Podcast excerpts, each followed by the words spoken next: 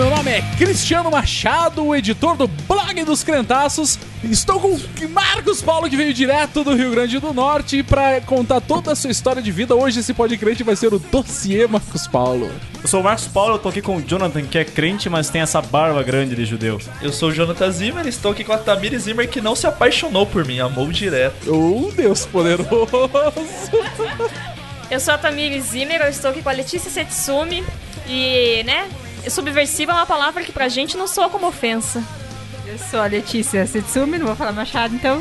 Estou aqui com o Cristiano, que é um crentaço, mas não é crente. Esse cara sou eu. E o meu nome é Cristiano Machado, estou aqui com vocês para falar hoje sobre as coisas que nós não suportamos dentro dessa, desse estereótipo dos evangélicos. Hoje o tema é Eu sou crente, mas vou, vamos falar sobre. E vamos falar sobre qual é a realidade de ser cristão evangélico, ser cristão protestante num Brasil cheio de crentinices, cheio de absurdos que os evangélicos fazem depois dos e-mails. Vai ter e-mail? Sério que vocês vão fazer essa piada de novo? Não, você falando sério, vai ter e-mail? Sério, vai ter e-mail? que escuta esse programa. Seus babacas.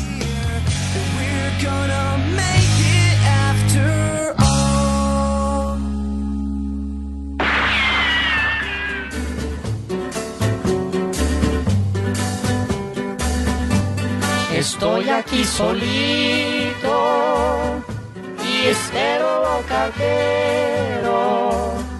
Mi corazón desgarrado, F5 día entero.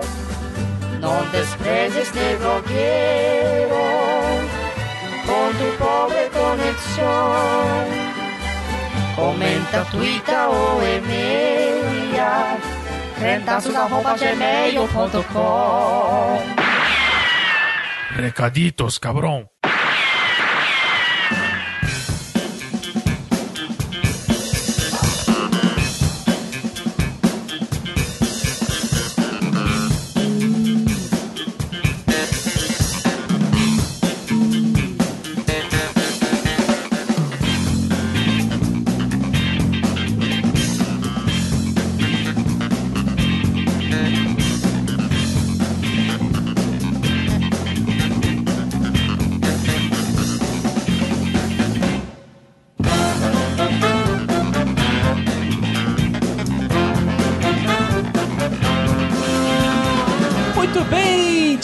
Estamos de volta depois de muitos anos sem gravar recaditos porque a gente percebia que ninguém ouvia os recaditos.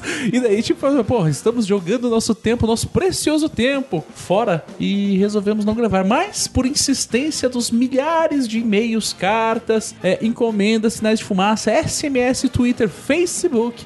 Instagram e todas as outras redes sociais, nos solicitando a todos os instantes. Barba, precisamos novamente da voz da tia Letícia nos recaditos. Estamos aqui novamente e se preparando. Estamos aqui novamente para ler os recados e os comentários das pessoas que acessam o nosso blog. Isso mesmo, estamos aí mil anos depois.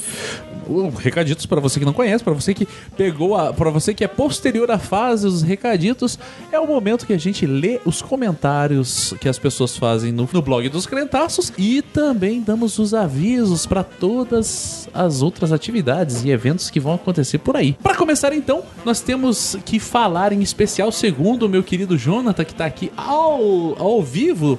É, ao vivo não, na verdade ele está online só.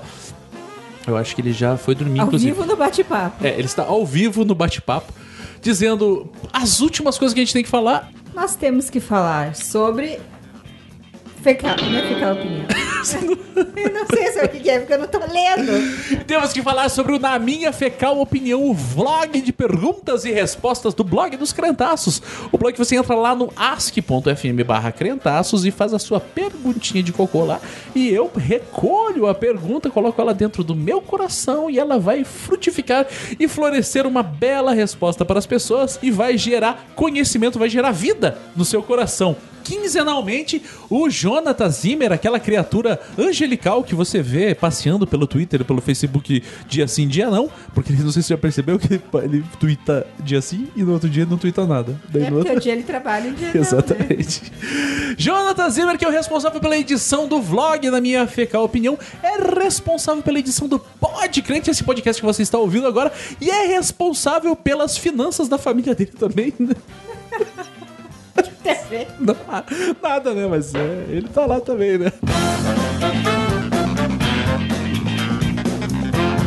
Temos que falar também sobre o blog dos crentaços. Blog dos Crentaços, esse blog que tem cada dia mais editores, pessoas. Tem pessoas lendo, mas Exatamente, né? Tem- Você aí que está ouvindo esse momento tão sublime que é a leitura dos e-mails, recaditos e coisas e tal, é, vai lá agora no blog e comenta. O salário do editor é o comentário, porque a gente não ganha um centavo com essa porcaria de blog, a gente só perde tempo. Eu só tomo creu do meu chefe quando ele entra na sala e eu tô com o blog aberto escrevendo algum texto. Surprise, motherfucker. É, então, por favor, entre lá e comente. Nem que você, ó, faça o seguinte: é, campanha, diga não ao curtir. Vai lá e digita ok. E dá um enter. Já valeu. É melhor do que você. Porque às vezes as pessoas ficam pensando assim, mas por que vocês querem tanto que comentem? Sabe por que, que você por que que eu quero que você comente? Pra saber que tem alguém lendo essa porcaria o feedback da- tanto do podcast, do podcast quanto do, do vlog, quanto dos textos, ele é de suma importância para nossa construção coletiva desse entendimento sobre esse entendimento teológico, esse entendimento sobre a sociedade que a gente tenta fazer lá, porque quando a gente fica apenas direcionado daqui para aí, né, do, do- do editor para o leitor, se a gente não tem uma resposta, se a gente não tem um feedback, a gente não sabe como esse texto está sendo aceito, a gente não sabe quais os argumentos contrários, quais os argumentos favoráveis ao texto. E nesse diálogo eh, rola um crescimento né, tanto do editor quanto do leitor. Temos que falar também do quê? Sobre o Fórum Integral. Isso, Fórum Integral, a primeira edição, não menos importante que todas as outras que virão na sequência, o Fórum Integral. O Fórum Integral que vai acontecer aqui em Curitiba, na capital paranaense, a cidade onde o clima fica ligado no random a vida inteira. Dia tá chovendo, no outro dia tá calor. É, vai acontecer aqui no dia 31 de outubro, à noite, na sexta-feira à noite, e no dia 1 de novembro, de manhã e à tarde. Nós teremos alguns convidados especiais, entre eles O Ariovaldo. o Ariovaldo Júnior, né? Ariovaldo Júnior, que é editor do blog dos Crentaços, deixa também os vídeos é, do- da Bíblia Freestyle por lá. E vamos ter também o Bebeto Araújo. Bebeto Araújo aqui da Missão Aliança, o cara mais legal da face da Terra. É, o Bebeto Araújo, que é da Missão Aliança, vamos estar falando sobre a. Vamos estar falando sobre a missão da igreja, sobre a missão dos crentes na Terra, a partir de uma perspectiva da missão integral, a maneira é, de pensar a igreja, a maneira de pensar a teologia da missão integral. Mas o importante é ressaltar que é um fórum e não uma apresentação deles, não é uma pregação. Então é é de suma importância que você esteja presente lá para também debater. Da mesma forma que eu falei dos comentários, é importante que você esteja lá para a gente criar um diálogo, para a gente conversar. Pra, é, vai ter um momento que eles vão falar, vai ter um momento que eles vão responder perguntas, mas vai ter também um momento onde a gente vai conversar entre as pessoas, é, do, as pessoas que foram lá para assistir. Vão ter oportunidade de conversar com eles, conversar com outros participantes que vão aparecer lá de outros trabalhos aqui de Curitiba, de igrejas ligadas à teologia da missão integral também. Vai acontecer ali na, no Café e Pique, que fica na Igreja Presbiteriana Independente, no Largo da Ordem, em frente à estátua do Cavalo Babão. Vai ser na sexta-feira à noite e no sábado pela manhã e à tarde. Se você quiser mais informações, entra em contato comigo no Facebook, entra em contato comigo pelo Twitter, no Instagram, pelo ask.fm, qualquer uma das redes sociais, ou entra, manda um e-mail para mim, crentaços@gmail.com e eu dou as informações para você. Mas é, para as pessoas que não estiverem aqui em Curitiba ou não tiverem possibilidades de irem até lá, a gente vai tentar colocar isso tudo, os tudo, toda, toda, todas as atividades que acontecerem ali ao vivo pela internet para você poder assistir. Mas ressalto novamente, é de suma importância que você compareça lá. A entrada vai ser franga, não vai pagar nada para entrar. É, e talvez a gente vá solicitar uma doação de alimento não perecível, ou talvez a gente vai fazer uma alguma outra coisa assim, mas não se preocupe. não vai ser cobrado entrada nem nada do gênero. Você pode chegar lá e conhecer toda essa galera, vai poder conversar com a gente aqui do blog, vai ter várias pessoas do blog, vai ter o pessoal da igreja, vai ter o pessoal lá da IPIC, vai ter pessoas de várias igrejas envolvidas com esse evento e vai ser um momento de você conversar sobre a missão integral. Então vamos, aqui viemos, leitura dos comentários. Nossa, falei igual uma jornalista agora, né? Leitura.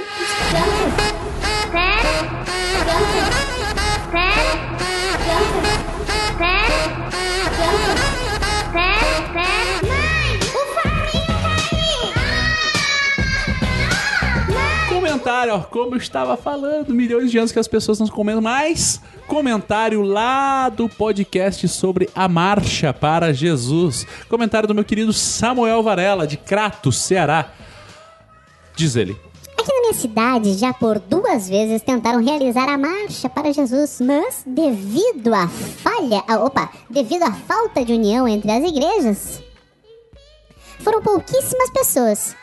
E depois da segunda tentativa, resolveram desistir, ainda bem. Eu não sei como é que é a cidade desse Crato, se é uma cidade grande ou pequena, mas Deve graças a Deus que se a marcha para Jesus de lá for igual a daqui de Curitiba, graças a Deus que não teve. Próximo comentário, Letícia? Olha o comentário do Leandro Martins, que é de Pelotas e tem É, 24 anos, né? 4 anos.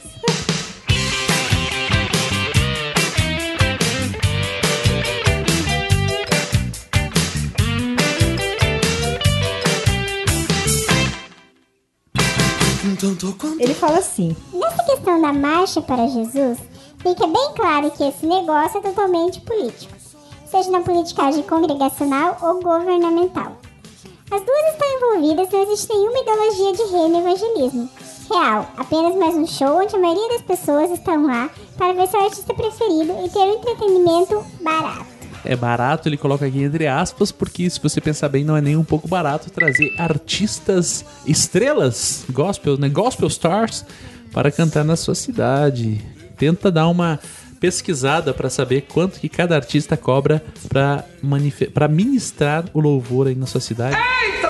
Ele continua assim: Quanto ao cast, em mim passou a impressão de que em alguns momentos vocês tentaram descredenciar o Antigo Testamento, ou mesmo invalidar as suas lições morais e teológicas. Oi? primeiro, lição moral, né? Não, Eu não sei qual momento que a gente tentou desvalidar ou descredenciar, como ele alega ali, mas é, ele tem todo o direito de achar o que quiser e eu tenho todo o direito de ignorá-lo. Sem contar que exageraram em falar palavrões de graça sem motivo aparente. Puta que pariu, eu não falei palavrão de graça em nenhum momento. Rob, você é um garoto. Não pode ficar falando palavrões. Você é um menino ainda. Enche o saco, porra. Merda. Mal agradecido. Vou te colocar no colégio interno. Ah, vai tomar no cu. Não que eu seja puritano Não, eu que sou. e que não fale palavrões. Mas sair falando assim de graça é um pouco esquisito. Bom, É de graça pra gente não ganhar nada. é verdade, se alguém me pagar pra falar palavrão, eu, eu topo. Porque eu venho falando palavrões de graça desde que nasci. E ele coloca assim: Sim, acompanho há pouco tempo o podcast, por isso talvez não me agradou a linguagem utilizada por vocês. Gay. Cara, isso não é chocante para mim, mas se tem uma coisa que eu quis retirar da minha vida mesmo antes de me converter, foi que eu não queria ter a imagem de pessoa com palavreado que na verdade só usava em momentos de ira. Hum, entendi. assim. Eu não sei se... Desculpe se pra você palavrão te deixa chocado, mas pra gente, né, pelo menos pra mim, que me deixa chocado é.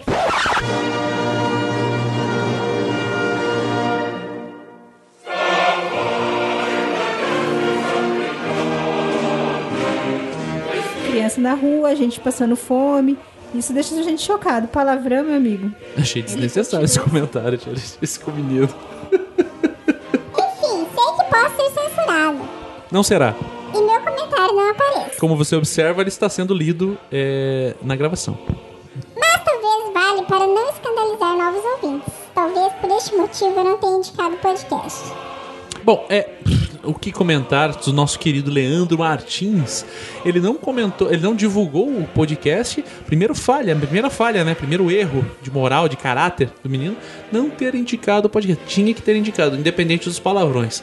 É, eu acho que a gente não tentou descredenciar o Antigo Testamento, nem no momento, nem invalidar as suas lições morais e teológicas. Pelo contrário, eu gosto muito do Antigo Testamento. É, só que eu acho que talvez a gente tem que tomar cuidado para não confundir as coisas, não confundir ter o Antigo Testamento como referência teológica é uma coisa, e ter o Antigo Testamento como, como manual de prática da igreja cristã é complicado, porque o Antigo Testamento são regras escritas e definidas para os, os judeus.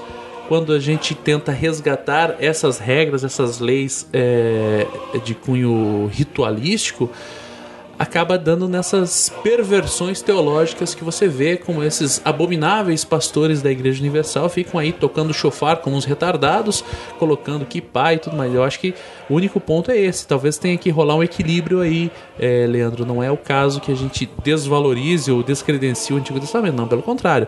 Eu só acho que tem um detalhe. Eu sou cristão, me converti ao cristianismo. E é por isso que eu não tenho práticas judaizantes nem nada do gênero. Mas o Antigo Testamento é válido ainda hoje, sim, com certeza. Podemos até vir a gravar um podcast sobre esse assunto no futuro. E o Leandro depois ele faz um comentário, eu respondi pra ele, falei, o que é o escandalizar? São os mimimis dos crentes? E ele respondeu o seguinte: Mais ou menos por aí, Cristiano. Evita um certo mimimi. Veja bem. RS, RS. Não estou descredenciando o podcast. Ele gosta demais de usar a palavra descredenciando, né? Não, mas nem todo mundo está preparado para ouvir uma forma diferente, para ouvir de uma forma diferente. As pessoas têm ficado presas a certos formatos e liturgias que não querem ouvir algo diferente, diferente, diferente, diferente. E acabam por interpretar algumas coisas como heresia, sem ao menos tentar entender o ponto de vista. Bom, é você mesmo tá, tá, tá dizendo o que, eu, o que eu penso, cara. As pessoas estão ligadas a, a uma bobagem, achando que uma maneira de falar descredencia uma ideia. Então, eu acho que o fato de falar ou não palavrão independe. Eu acho que não.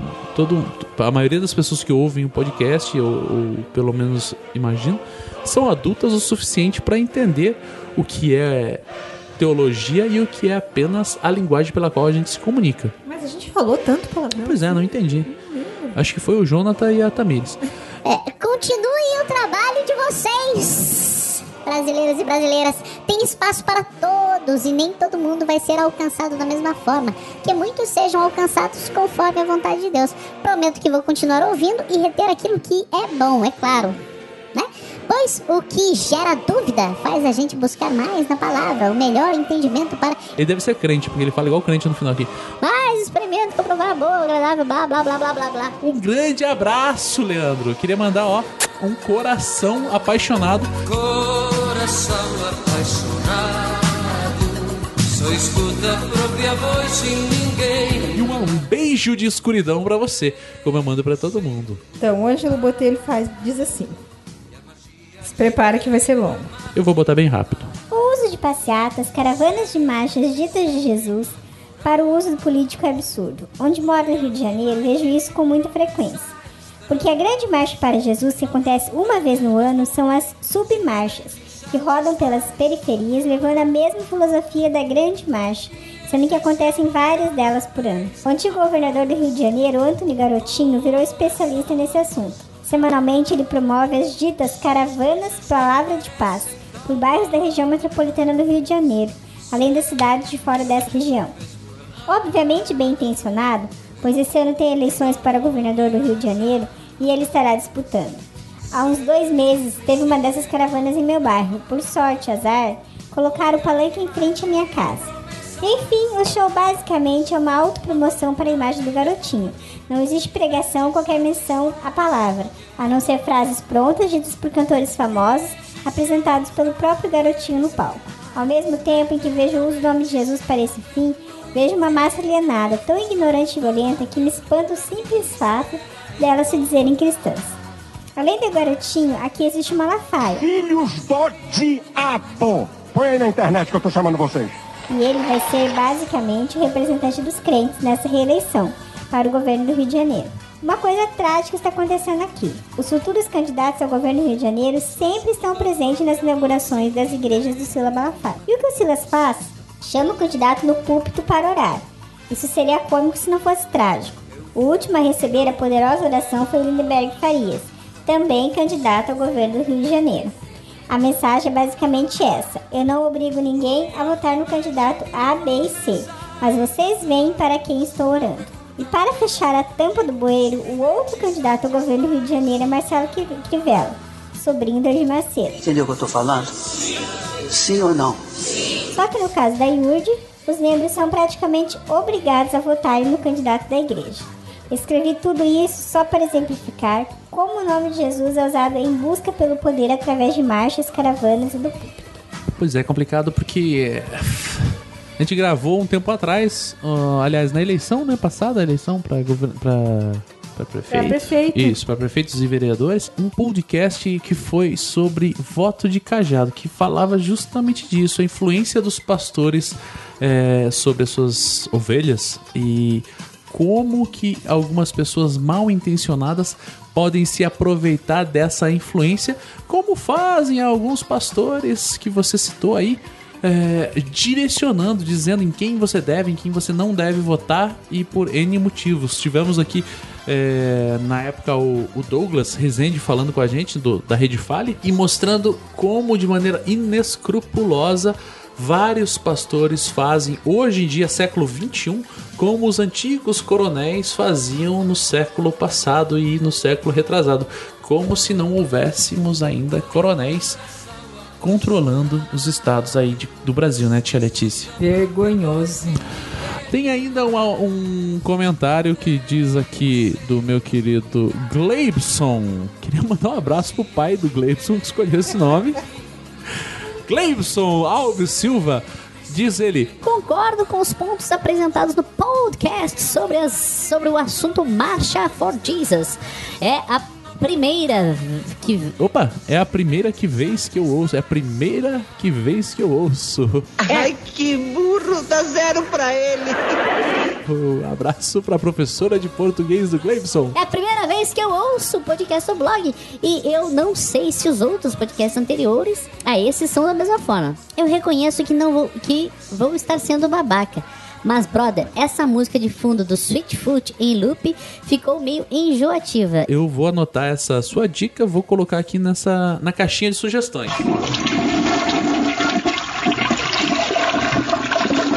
E não tenho experiência com edição de podcast. Bom, então, meu filho, se você não tem experiência, reduza-se a sua insignificância, Gleibson.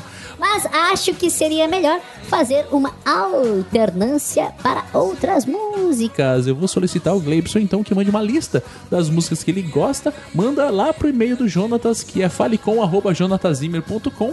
Você manda essa lista das músicas e ele vai colocar na próxima. Brincadeira, Gleibson, seja meu amigo. É amigo, tá? Não fique violento. É, a questão da, da, das escolhas das músicas que o Jonathan fez na, na edição, é, ele escolheu músicas que tinham a ver com o tema. Então pode ser que em algum momento ele tenha né, se, se, é, se repetido um pouco. Mas eu gostaria de deixar claro, Gleibson, é, para todos os ouvintes, que a opinião de vocês não importa em nada pra gente. A gente vai continuar fazendo do mesmo jeito. Um grande abraço pro Gleibson e pra quem escolheu o nome dele. Temos aqui o comentário do nosso amado amigo Alexandre Melhorança e ele diz. Este episódio foi uma ótima análise teológica, histórica e social do evento Marcha para Jesus.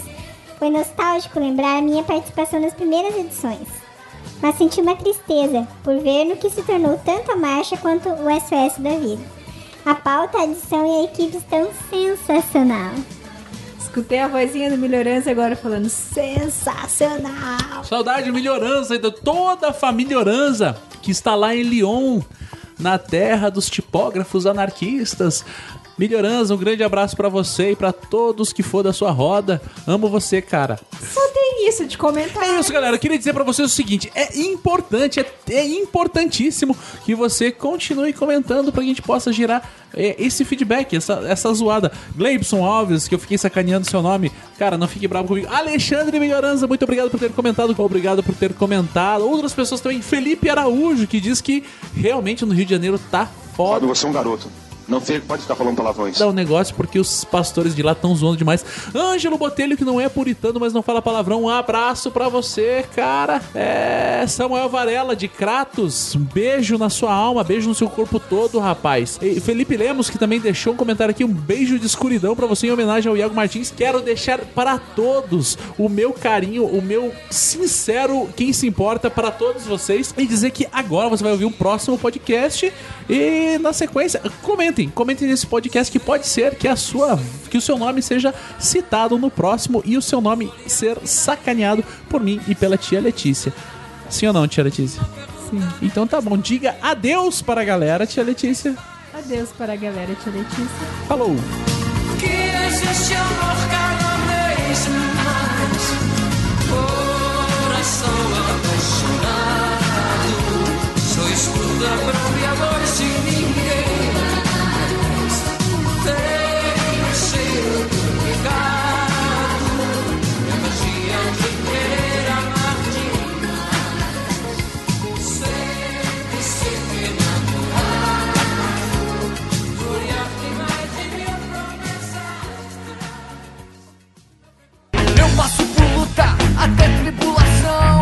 nunca sou vencido, eu tenho vida de oração Porque eu sou crente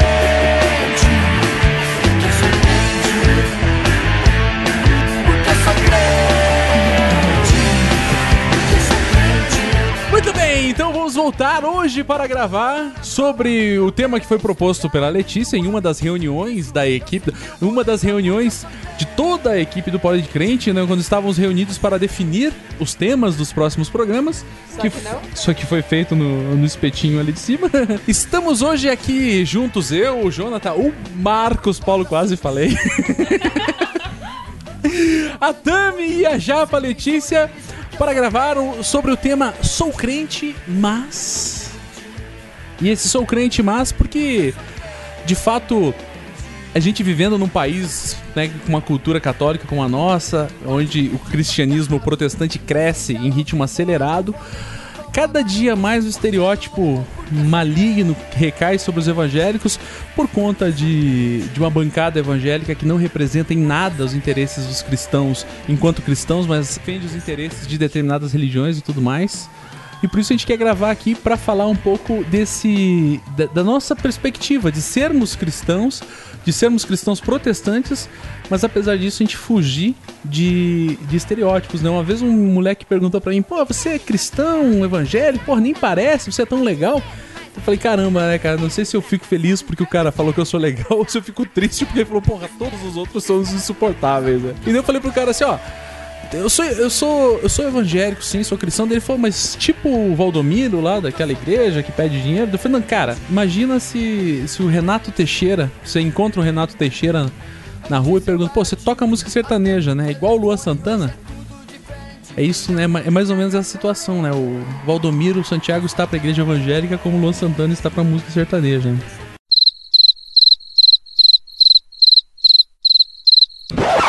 Nossa, Vocês não. É, que ótima analogia. dizem. É isso mesmo? É isso mesmo. Já que a gente vai falar sobre as- o, o, o fato de sermos cristãos, mas fugirmos de determinados. é, Acho que ser cristão não deveria ser a palavra a ser dita, ou ser o crente mesmo, porque aqui a gente tá usando o estereótipo do crente, daquele cara que. E qual que é o estereótipo do crente, então, Letícia? Então, assim, o, este- o crente é aquele, pra mim, hoje em dia, é aquele da televisão. Porque essa é, o web é, evangelista. Aliás, o televangelista. é isso que as pessoas mais veem. Quando você chega na escola ou na universidade e fala: Oi, eu sou crente. As pessoas já, nessa frase, colocam mil estereótipos. Peraí, cara, você chega na faculdade e fala: Oi, eu sou crente. E as pessoas acham que você é um retardado. Mas quando você diz que você vai na igreja evangélica, as pessoas, a partir dessa afirmação, já colocam mil coisas, mil opiniões em você. Ah, então você é crente, então você pensa assim, você fala assim, você se veste assim. É Porque ela você- tem todo o estereótipo na cabeça dela guardado sobre o que é ser crente. Que é justamente o que a Letícia falou, que é o crente da televisão. Que é o cara que vai andar com a Bíblia debaixo do braço, que vai usar jargões crentes, tipo a paz do Senhor, irmão, olá, irmão, Deus te acompanhe, esse tipo de coisa. Mas não é bem assim. É, ou você, você é crente, você é trouxa e dá seu dinheiro para alguém que está te enganando. Mas é verdade, tipo, é, a primeira coisa que se pergunta é sobre a questão da grana. Porra, mas você dá 10% do quanto você ganha e tudo mais? E depois é a questão da homofobia. Pô, mas você acha que isso, aquilo, não sei o quê? E essa. essa esse estereótipo que, que se calcificou em torno do- da igreja evangélica, ele é o maior empecilho para que outras pessoas venham conhecer tanto a fé cristã genuína, quanto até você ter uma. é, a- a- até você ter acesso a uma. a, a ter um relacionamento normal, por exemplo. Às vezes você tá num curso, por exemplo, igual no curso que eu estudo, no curso que o Marcos Paulo faz, que é. A maioria das pessoas né, é, é ateu e tudo mais. E às vezes o fato de você ser cristão, tendo essa, essa, essa, esse estereótipo é, horrível por trás, impede esse acesso, essa, essa, ligação. E a partir daí que se desenvolve esses grupos de crentes no intervalo da universidade Isso. e na escola, porque todos eles se relacionam com esse mesmo estereótipo e como as pessoas não querem se relacionar com elas, devido a essa, essa, esse estereótipo que para, eles acabam se unindo e ficando ali no mundinho deles. Não, e, e acho que, além desse estereótipo da televisão, que eu acredito que há uns 20 anos atrás o estereótipo era o assembleiano de saia, a mulher de saia. Um assembleiano de saia, da Escócia. e a Bíbliazinha embaixo do braço e tal. Hoje é, além, hoje é mais esse estereótipo do crente da televisão, que esse culto Neopentecostal? Neopentecostal e dá dinheiro pra igreja e tipo do ano passado pra cá a gente ainda tem uma imagem que consegue ser mais negativa ainda que tipo você é crente você pensa igual o infeliz do Feliciano, tipo não é só burro porque dá dinheiro pra igreja. Você é homofóbico, você, tipo. Retrógrado você é em todos os aspectos, você é né? um conservador no sentido. Você trata a tua mulher igual um capacho. É, então, tipo, tem mais esse outro aspecto, que nem você falou, tipo, os cursos de humanas, assim, ah, você é cristão, você é tão preconceituoso, é tão machista e não sei o que, quanto esse cara. Já tipo, engloba toda uma carga de valores que partem desse estereótipo.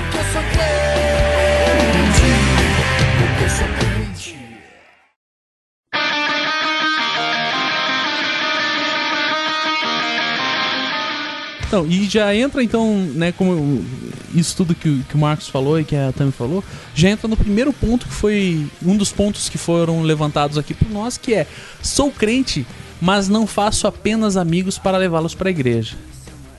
Porque a tendência, na, na minha opinião, pelo menos, é que todo cara que não é cristão, ele imagina que quando um cristão se aproxima, um evangélico, né, ou não sei, um católico, não sei qual é a realidade dentro da igreja católica, mas sempre que um cristão se aproxima, ele pensa, porra, o cara quer me levar pra igreja dele. E isso é uma coisa assim que já, já rolou até algumas tretas dentro da internet, com algumas, alguns desafetos aí, de pessoas falarem assim, pô, mas tudo que você faz tem que, cham tem que ser pra chamar pessoas pra dentro da igreja. Parte de um ponto de que você não pode se relacionar com as pessoas simplesmente porque você quer estar com elas, ser amigo delas.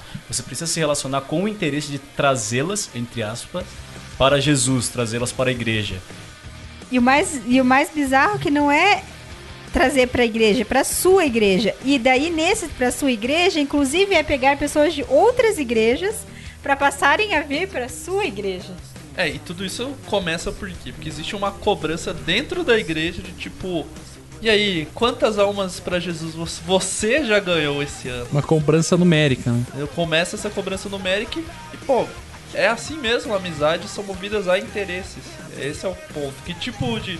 Então, pô, se com o carinha de fora da igreja você tem o interesse da amizade dele pra levar ele pra igreja, você tem interesse com as outras amizades de dentro da igreja, é baseado em interesse também só? É, porra, se Que, que você- falsidade é essa? Que cristianismo falso? Se é extrapolar isso, que, como você falou, é grave, porque daí, na verdade, nenhum relacionamento é relacionamento sincero. É sempre um relacionamento que tá buscando uma coisa em troca. Então, tipo, eu me aproximo de uma pessoa porque eu quero lá, em última instância, mostrar no marcador da minha igreja que eu consegui mais um.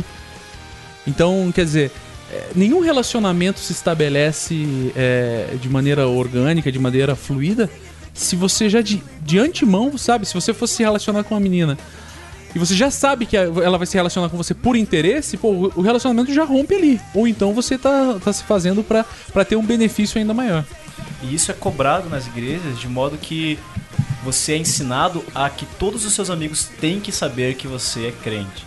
Você tem que chegar lá e dizer: Oi, eu sou crente, venha pra minha igreja, vai ter um culto, vai ter uma reunião de jovens, vai ter um, uma escola bíblica dominical. Você vai ser acabando incorporando o estereótipo do cara chato que tudo é igreja, tudo é venha, tudo é vamos pra igreja. E Senão você é o famoso crente espião, né? Aquele que se esconde e tal, que não quer mostrar que é crente. Crente Tipo, 007. Daí, É, tinha e- muito isso na E igreja. anexo falava no post tem a lista dos tipos de crente. pra você que não é crente conhecer.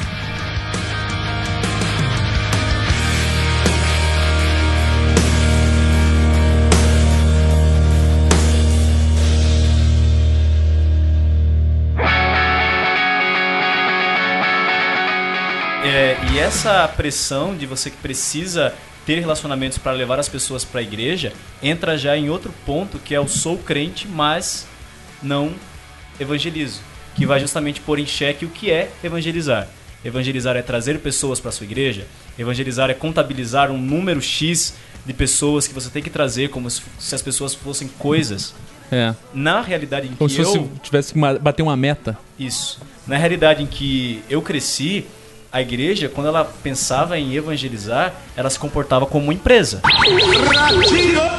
Ela se comportava como uma empresa porque ela estabelecia uma meta, ela estabelecia um alvo e você precisava cumprir aquele alvo, porque se você não cumprisse, você era taxado pelos outros que conseguiram. E isso é algo de negócio. Uhum. Isso é algo que você vê em metas de empresas. Então você tinha que sair nas ruas, você tinha que convidar o coleguinha da escola, tinha que convidar o seu primo, o seu tio, todas as pessoas para você alcançar um número máximo. E partia disso, não partia não, não, não era um de- desejo sincero de que as pessoas conhecessem o que era, o que é Jesus. Era uma coisa de trazer pessoas para a igreja, de contabilizar números.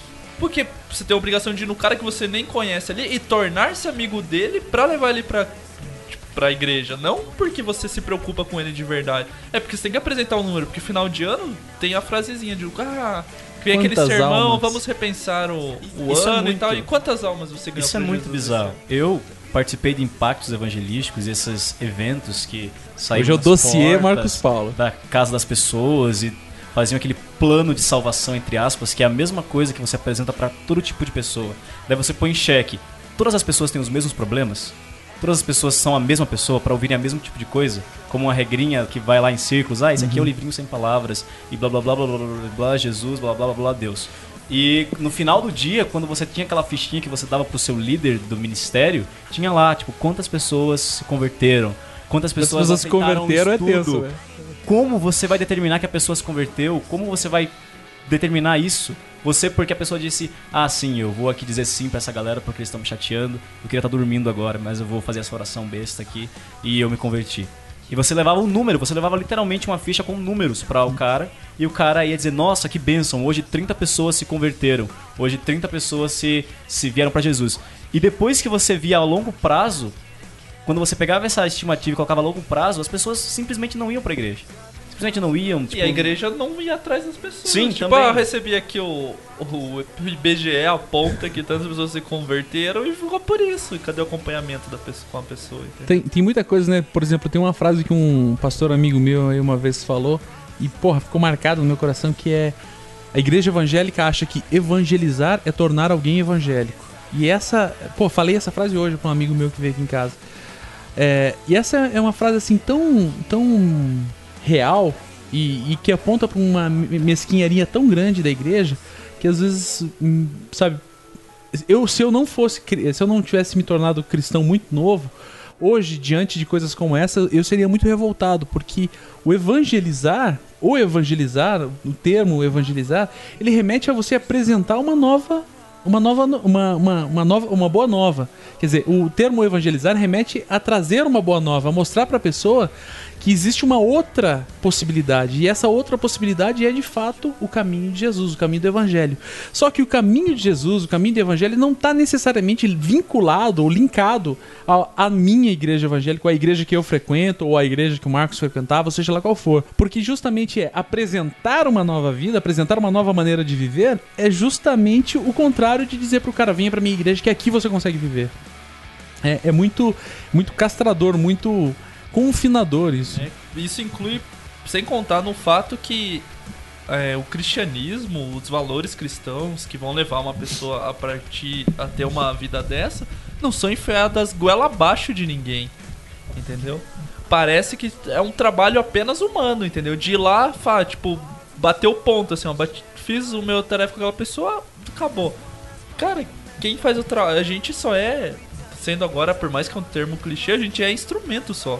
Quem convence uma pessoa não é a gente. E, e mais, mais até do que isso, hoje veio um amigo meu aqui em casa, como já falei, é, e eu falei isso pra ele, falei, ó, se você vai fazer um trabalho evangelístico, você tem um papel na mão e pro outro lado você tem o Espírito Santo. Quem que você acha que vai ganhar essa briga? É claro que você. Eu não tô desmerecendo em, em- em absoluto, dizendo não, nunca vai dar certo um trabalho evangelístico, ou seja lá como for. Mas a questão é que, se eu tratar o, o- o trabalho evangelístico, ou seja lá como for, é, dessa maneira humana, numérica, querendo atingir uma meta, eu tô desmerecendo todo, todo o trabalho de Cristo, que era um trabalho de, de convivência. De andar junto com os discípulos, de, de, de exemplificar, fazer coisas e mostrar como que é a maneira que ele se porta e falar, ó, faço igual. E quando a gente chega com uma, uma meta pra bater, é como, como numa empresa. Tipo assim, se você tem a, a oportunidade de economizar tempo e fazer mais rápido pra fazer dois, você faz. A igreja mecanizou esse processo de evangelizar. Ela pegou, transformou isso num método, a que ela aplica a todo tipo de pessoa, e você vai lá como um robô. Fala, essa aqui é a minha realidade, essa aqui é a minha igreja, venha pra ela ou não venha. Se você vir pra minha igreja, você vai pro céu, se não vir, você vai pro inferno. É, é um, é um evangelismo de quem se importa, assim. Eu vou falar com você, tipo, chegou, oi, tudo bom? Ah, tudo bom? Não sei o que. Então, ó, você tem que aceitar Jesus, blá, blá, blá, blá. Porra, e o problema que a pessoa tem, tipo, por que, que você não. Não é esse o caminho, entendeu? De você mostrar preocupação com a pessoa, de se preocupar com quem ela é, o que, que ela precisa, boas novas. Não é uma boa nova pra pessoa, tipo, que passa fome, você ajudar com alimento, uma pessoa que tá sofrendo, você ser ouvido pra ela, do que chegar e falar, olha, aceita Jesus ou você vai pro inferno. Isso é uma boa nova pra uma pessoa que tá ferrada. Na verdade é uma péssima nova, porque até agora o cara não sabia que ia pro inferno, mas você chega pra ele e fala, a partir de agora você vai pro inferno, se eu te falar. E como você falou, é, a boa nova, a, a- a boa nova de transformação que tira o cara do caminho da morte e leva ele pro caminho de vida, não é uma boa nova que vai castrar a pessoa, mas que tem que dar liberdade. E o que a gente tem visto na realidade é que esse evangelizar, ele tem se transformado em muito mais levar medo às pessoas do que uma boa notícia. Você não vai, você, você chega muito mais focando no você vai pro inferno se você não está Jesus, o seu pecado te leva pro inferno, do que realmente apresentar uma boa nova pra pessoa. Você destrói toda a individualidade dela e diz: "É isso, se você não fizer tal coisa, você vai para o inferno". Mas como o Jonathan falou, é tipo aquela tirinha que tem um cara dando uma bíblia pro menininho e o menininho pensando se pode comer a bíblia, né? Então, tipo, a questão é que a igreja evangélica, de alguma forma, ela transformou a conversão, essa, essa evangelização, em algo que, tipo, você vai lá e, e faz, tipo, ai, porque eu fui pescar a alma. Se a alma não veio, daí o problema já não é meu, assim. É meio que tirar o. É ao mesmo tempo que a igreja colocou um peso dentro de si, de, tipo, em cima de si, de, ah, nós temos que converter as pessoas. É, ah, eu lavo as minhas mãos, eu fui e falei na praça, o cara Uhum. ouviu. Se ele não fez, tipo, ai, sinto muito. Eu fiz a minha Era pra parte. ele ir pro inferno. Eu fui, Deus mandou eu ir e o cara não quis virar discípulo, tipo, eu lavo as minhas mãos então, sabe? Então eu acho que ao mesmo tempo que a- as lideranças têm colocado esse julgo sobre as pessoas, tipo, de você tem que trazer mais pessoas, porque, né? Há N motivos aí pra você levar outras pessoas pra igreja. Pra ter mais uma pedrinha na coroa. E, e ao mesmo tempo daí se tira esse, esse encargo porque, ah, eu fiz a minha parte lá na rua, no evangelismo tipo de praça. Cara, isso eu acho uma das coisas mais caídas do mundo, porque a pessoa não vai. Quem vai Mais evangelismo- caídas. Quem vai evangelismo de praça é o jovenzinho da igreja, que ele vai lá pra dar moral, pra pegar a menininha, pra dar conversada. Tipo, Nem o adolescente da igreja presta atenção. Você acha que um cara que tava passando pela rua vai parar ali pra ouvir o negócio? É, é muito miguel. Eu acho que é, é, gente tá- nesse tipo de coisa você trabalha num, num- numa margem muito, muito equivocada, porque dessas tantas pessoas que passaram ali, uma pode parar e prestar atenção, uma pode até falar, porra, que legal, vou pra essa igreja. Mas se o, por mais que você fale, "Ah, essa pessoa veio pra igreja, ainda não é evangelismo. É tipo um Sim. trabalho qualquer outro, menos evangelístico. Nessa pegada que também eles foram, quando ela tava falando, tava pensando, que transformaram o evangelizar em falar. E daí Comunicar, as pe- né? E, no momento, assim, então, igual a gente ia numa igreja que tinha o Ministério do Evangelismo. E daí as pessoas eram, participavam do ministério e eles eram evangelistas. E saíam e evangelizar. Só que. E o evangelho de verdade de vida? De ação de todo dia. Então a pessoa ela evangeliza, ganha várias almas, beleza e tal. Só que ela é uma escrota na vida dela. No trabalho dela, ninguém suporta ela. Ela é egoísta, ela é egocêntrica, ela se acha superior às outras. Então a gente conhecia várias pessoas que vão, que vão nessas paradas de fazer evangelismo, entregam papel, mas elas são verdadeiros escrotos. Então você perdeu a noção Verdadeiros cristão. escrotos. Isso, você, não é, é- você virou crente, você não virou cristão.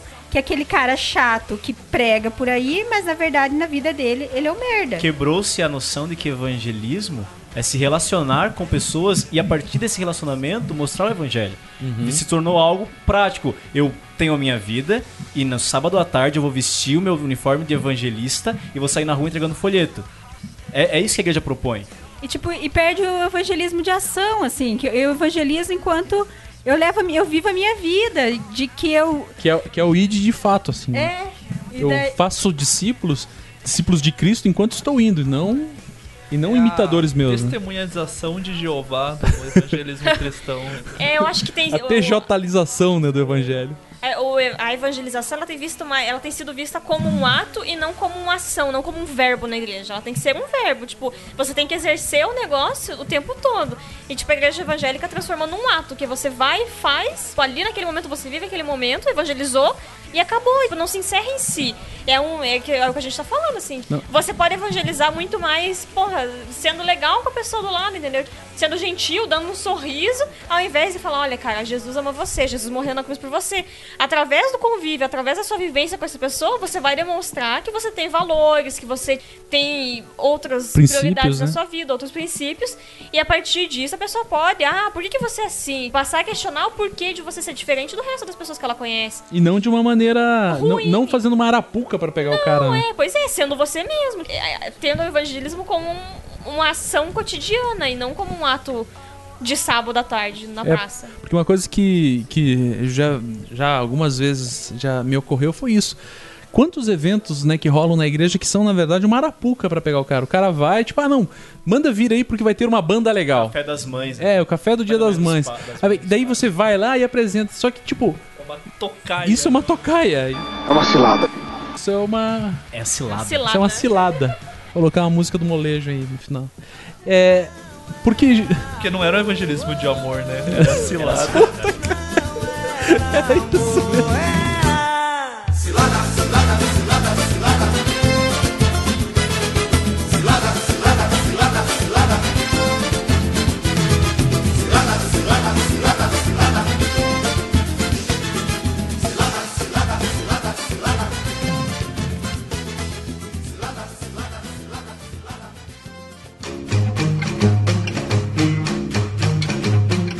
Esse pensamento da igreja gera um outro problema e uma outra pergunta idiota que fazem do por que você não evangeliza no Facebook? Puta que me pariu. Evangelistas de internet. Os web evangelistas, né, cara? Enfim, não sei se cabe a gente falar disso também, mas tudo bem, né? Cara, se você evangeliza pelo Facebook, você é um idiota. Porque se você não consegue lidar com pessoas humanas normais, você vai. Palmas do macaco para ele. Pelo Facebook, ah, eu aviso, se alguém me manda uma daquelas paradinhas do Facebook, eu tipo, eu não tenho a mínima, mínimo problema. Eu vou lá e tipo tiro. Por isso que eu não tenho quase ninguém. Não tô nem aí, cara.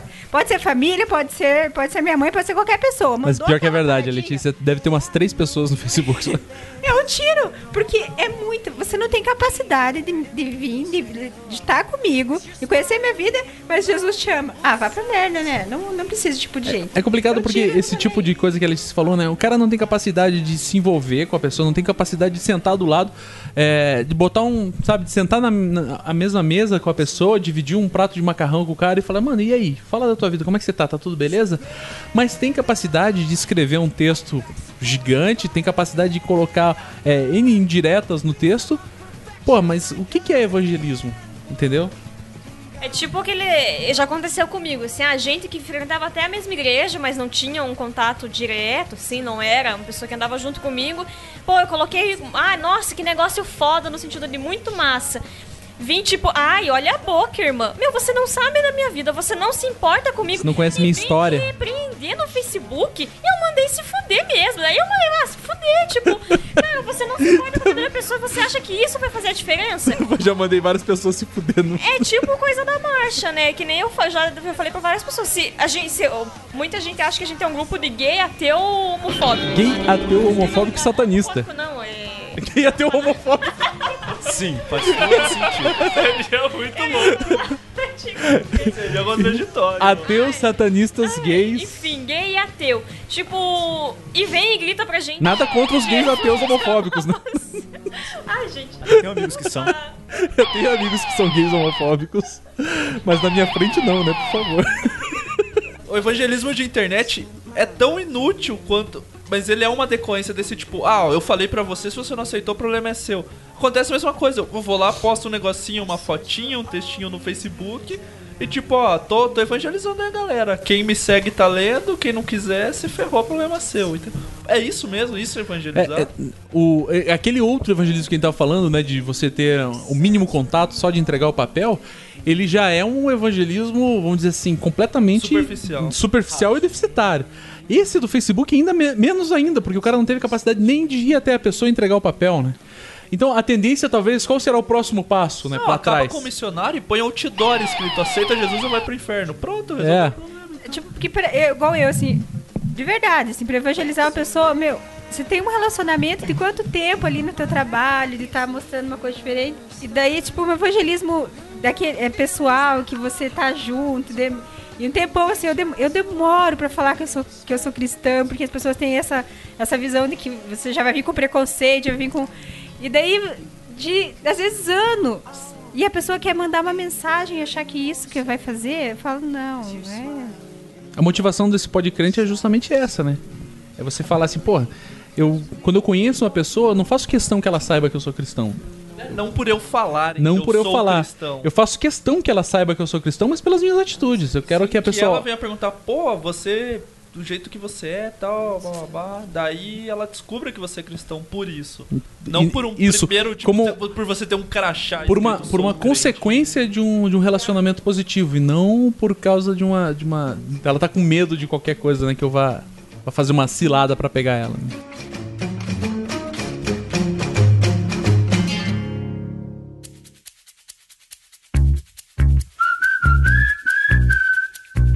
Também nessa pegada de que o evangelismo não, não é essa, essa, essa coisa superficial, muito pelo contrário, o evangelismo é relacionamento, o evangelismo é, é- é estar interligado. Tem um próximo ponto que foi levantado que é: sou crente, mas não passo o final de semana inteiro dentro da igreja. Nisso eu quero fazer um- uma crítica. Porque como sendo uma criança e adolescente criado na igreja, eu perdi muita coisa que eu não deveria ter perdido. Mas Muita tá, TV Globinho. mas, Muito TV Globinho. mas tá aproveitando agora, né? Tô aproveitando agora. Beijos, mãe. Mas não tô falando, eu tô falando de coisas que eram essen- essenciais pra criança e adolescente. Por exemplo, muitas vezes eu deixei de ir pra aniversário de primo, tio, por causa de culto. Muitas vezes eu não fui em almoço na casa da minha avó porque não ia dar tempo, porque depois da escola bíblica teria o ensaio do Ministério de Louvor Puta e que me depois pariu. teria que ir pra igreja, tipo, uma hora depois. Então, a igreja, ela acaba aprisionando a pessoa, fazendo de, um modo que ela não consiga ter contato com nada exterior à igreja. Então, a pessoa, ela pensa tudo que a igreja diz, a pessoa, ela só reproduz o que a igreja fala porque ela não tem contato com mais nada. Ela não sabe nada sobre a sua família, ela acaba se tornando uma pessoa isolada e ela acaba sendo taxada pelo estereótipo de crente. É, isso gera uma geração. Eu conheço, tipo, geram crentes que são bem problemáticos, assim, desinformados em relação ao mundo mesmo, assim. Tipo, ah, uma pessoa que não sabe lidar com o emprego porque não convive com as pessoas fora da, do grupinho de jovens e adolescentes ali. Uma pessoa que não. Que não sabe lidar com o mundo mesmo, que acha que todo mundo tem que ser, ai, certinho, santo no sentido do, do conceito de santidade que eu tenho na minha igreja, que não consegue aceitar quem pensa diferente, tipo, por causa disso, assim, porque vive essa vidinha fechada dentro da igreja, com a visão de uma única pessoa, que geralmente é o pastor que tá há anos na mesma igreja, E fica por isso mesmo, assim. Se tornam pessoas intransi- intransigentes, que não conseguem aceitar nada que seja diferente daquilo que a igreja diz. É. O crente chato. A igreja que. que. É, que aprisiona, e aqui entre aspas, porque na verdade, sei lá, quem é que se aprisiona aqui? Essa igreja que coloca uma agenda assim que é, é intransponível, uma, igre- uma, uma agenda que você não pode faltar. Então, uma vez até uma pessoa que fez uma piada e eu achei bem cabível, que ela falou assim, crente não tem final de semana, crente tem dia de ensaio. Então, quer dizer, o moleque chega às 7 horas da manhã e fica até o final da noite lá, e no domingo ele tem que estar lá de novo, impedindo que o cara tenha de fato esse relacionamento externo. Impedindo que a pessoa tenha a capacidade de, de conviver com, com pessoas de fora. Conviver com pessoas que tenham outras crenças, pessoas que têm uma crença contrária à sua própria, gerando uma, uma, uma espiritualidade, uma fé tão frágil que diante da primeira, da primeira, é, do primeiro conflito, vai colocar toda aquela fé abaixo. Então quer dizer, um moleque desse, como o Marcos Paulo falou, criado, né, nascido e criado dentro da igreja, que nunca teve acesso com outras pessoas. Berço evangélico. Isso, de berço evangélico, nas- que viveu a vida inteira ali. Esse moleque vai pra escola, quando ele entra numa faculdade e o primeiro professor ateu dele fala alguma coisa contra a fé dele, ele tem duas possibilidades. Ou ele sai da faculdade, porque ele não vai ter argumento nenhum, ou ele perde a fé. Porque na verdade, se ele perde a fé, me perdoe as pessoas que perderam a fé, mas é porque ela nunca teve. Ela sempre teve uma fé ali, sabe, mais ou menos e tudo mais. Claro, salvo se for, né, por N questões, mas nesse, nessa, nesse caso específico, um cara que teve a vida inteira dentro da igreja e um dia foi questionado e por causa daquele questionamento ele abandonou, esse tempo todo foi, foi superficial ao ponto tal que um argumento de uma pessoa que, que eventualmente não crê em Deus jogou tudo no lixo. É que eu penso assim, se a minha fé não é questionada, como é que eu tenho certeza que eu tenho fé? Né?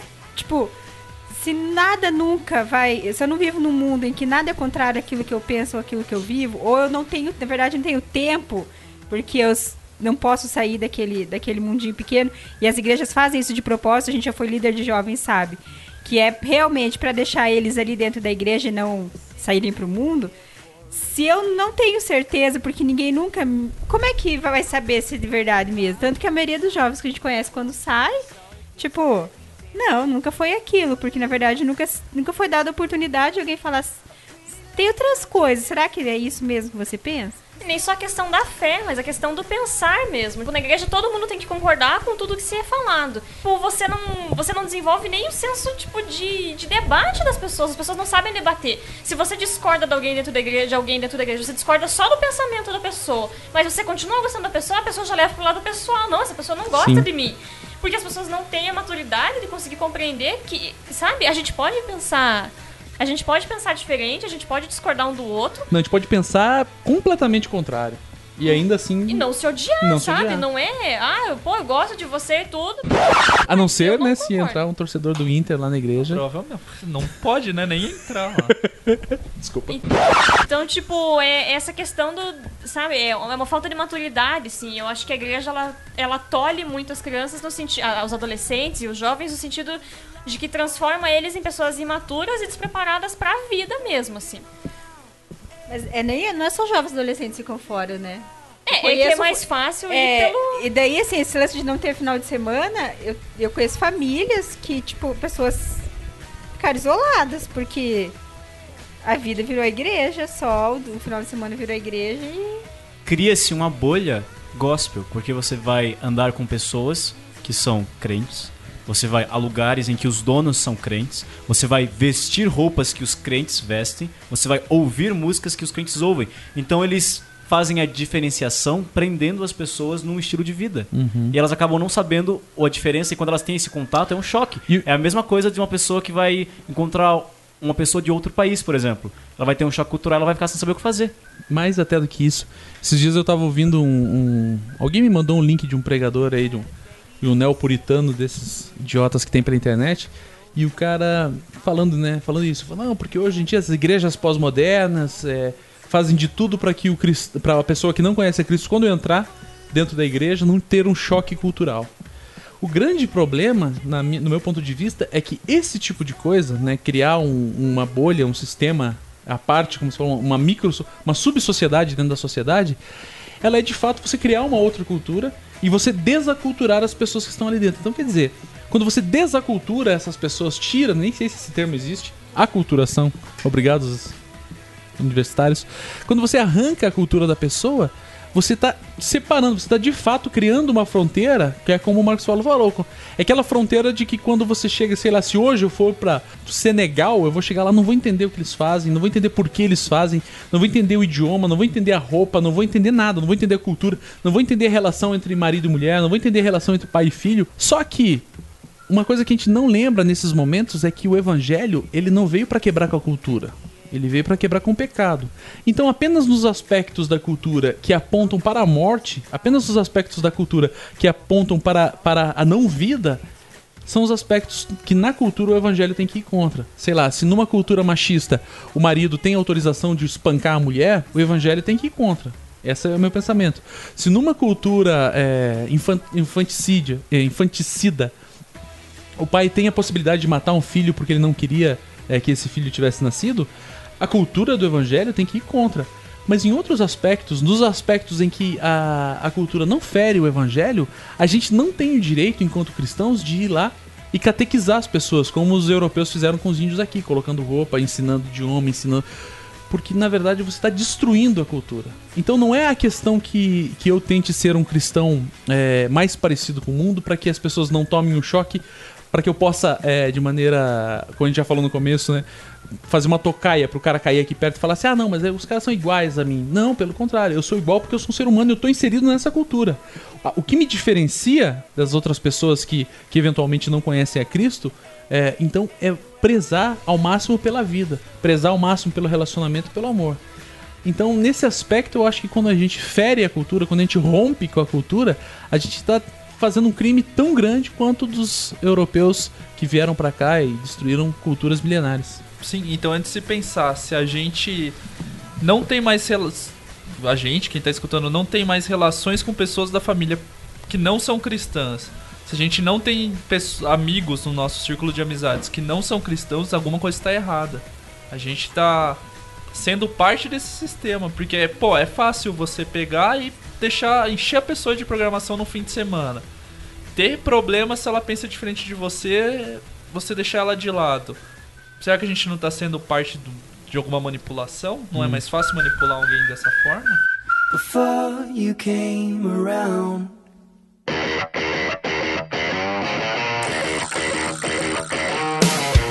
Nessa mesma pegada tem um outro ponto que foi levantado pela, pela galera que tá gravando aqui, que foi sou crente, mas não consumo apenas arte com rótulo religioso. Então, entenda esse arte por um sentido bem amplo, não só a música como é vendido, né, de forma pecaminosa na igreja, mas cinema, arte plástica, Literatura. literatura, é, teatro, que seja televisão incluído na cultura, Uhum. Qualquer tipo de cultura, porque a gente fechado nesse mundo de programação todos os dias a toda hora, de o pensamento ser restringido, é ainda além disso tudo é empurrado uma cultura, igual a gente já foi falar, é empurrado uma cultura e dentro dessa cultura toda essa parte artística já prontinha e rotulada ali, tipo, de você só pode ficar dentro desse círculo de cultura. Eu já tenho a cultura pra você aqui, é só você vestir ela. E essa restrição nas artes, ela vai atingir di- diretamente uma alienação. Porque você só vai ouvir músicas de cantores gospels. Essa palavra existe, gospel? Gospels. Gospel, sei lá. É, essa restrição na arte, ela vai ser. Ela vai trabalhar diretamente na questão da alienação. Porque vai ser um povo que só vai consumir aquilo que vem da igreja. A música. Aquilo que já vem pronto da igreja, Sim, né? Já vem enlatado ali, só vai abrir e. Enfim. É, é, mas é que esse debate, na verdade, você vê o paradoxo. Eu, pelo menos, sempre senti assim: o paradoxo e a hipocrisia do povo da igreja. Ah, ouvir música do mundo é pecado. Mas quando se junta o grupo do, de adolescentes, eles vão ver filme de terror. Tipo, sério? Tipo, há muito, muito evangelista que é ver um filme tipo, cheio de demônio no filme. Essas coisas, tipo, cara, por que ouvir uma música que não tem nada de pornográfico, não tem nada que invoca o Satã, é, é errado. Mas ver um filme cheio de demônio é legal. E geralmente pastor ainda sabe, ah, na casa do pastor vamos ver um monte de filme de terror. Tipo, é uma hipocrisia porque é a música e uma esfera bem menor filme. Filme é quando é filme romance, né? Aí romance gospel. Ah, Jesus todo mundo Cristo. manda ler o. Já me, um monte de gente me recomendou ver aquele A Prova de Fogo, acho que é o nome do filme lá, que pra casal, ai, você vai mudar a sua vida ver esse filme. Porra, mas minha vida tá tão boa, é pra piorar? É, pois é. Nesse nicho de encontro de casal, ainda tem uma produção cinematográfica, né? Então, isso eu acho que eu vejo uma coisa regional do Brasil, assim. A indústria de cinema do Brasil é fraca de produção própria, por exemplo, pegando o exemplo.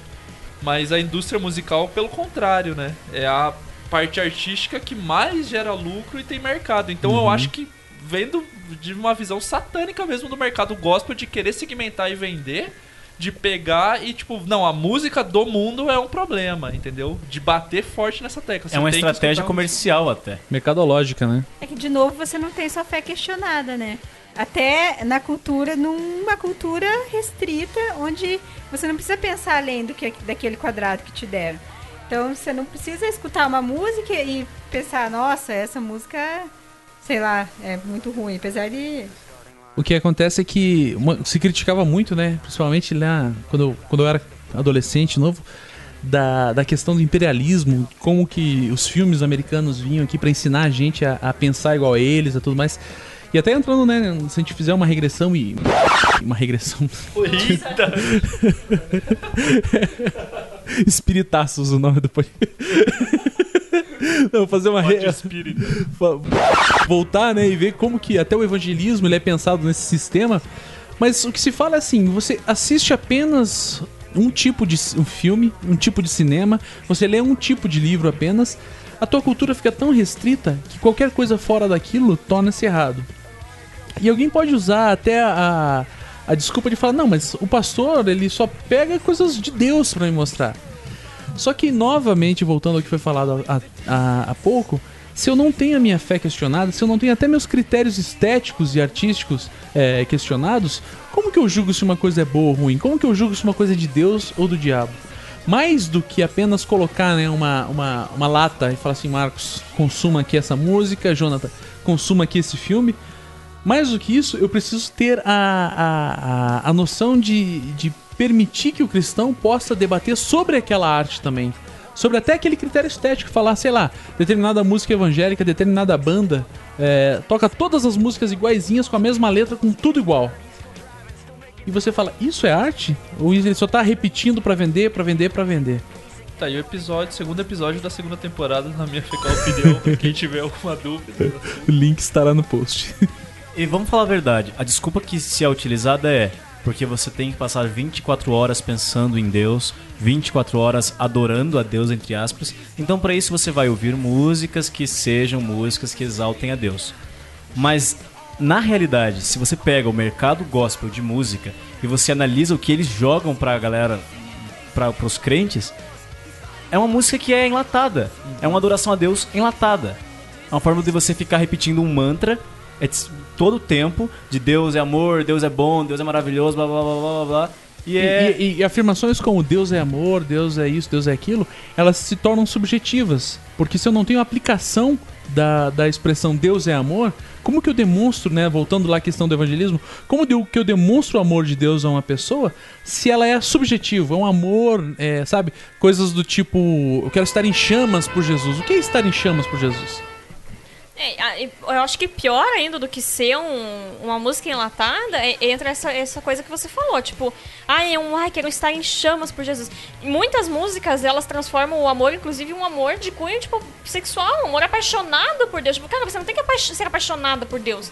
É amor, é diferente de paixão. Paixão e amor são sentimentos diferentes e você, cara, não rola, assim. E, ai, tem muita música que fica essa, essa pira errada de, ai, estou apaixonado, ai o espírito e a noiva, não sei o quê, sabe? Por mais A- que, por mais que a- se busque, né, um- uma, uma, uma, uma base bíblica, mas essa base bíblica também tá, tá pervertida. né? né? Então, o mais grave do que ser uma música enlatada é ser uma música cheia de heresia. Tipo, Sim. cara, restitui, eu quero de volta o que é teu. Tá, toma tua passagem pro inferno, desgraçado. Tipo, sabe? Sabor de Mel, que foi um hit gospel que todo mundo cantava, pelo menos na igreja que frequentava, as pessoas, a menina cantava e a galera ficava tipo, meu Deus, é Deus é isso aí, o Deus da vitória, o Deus que vai pagar.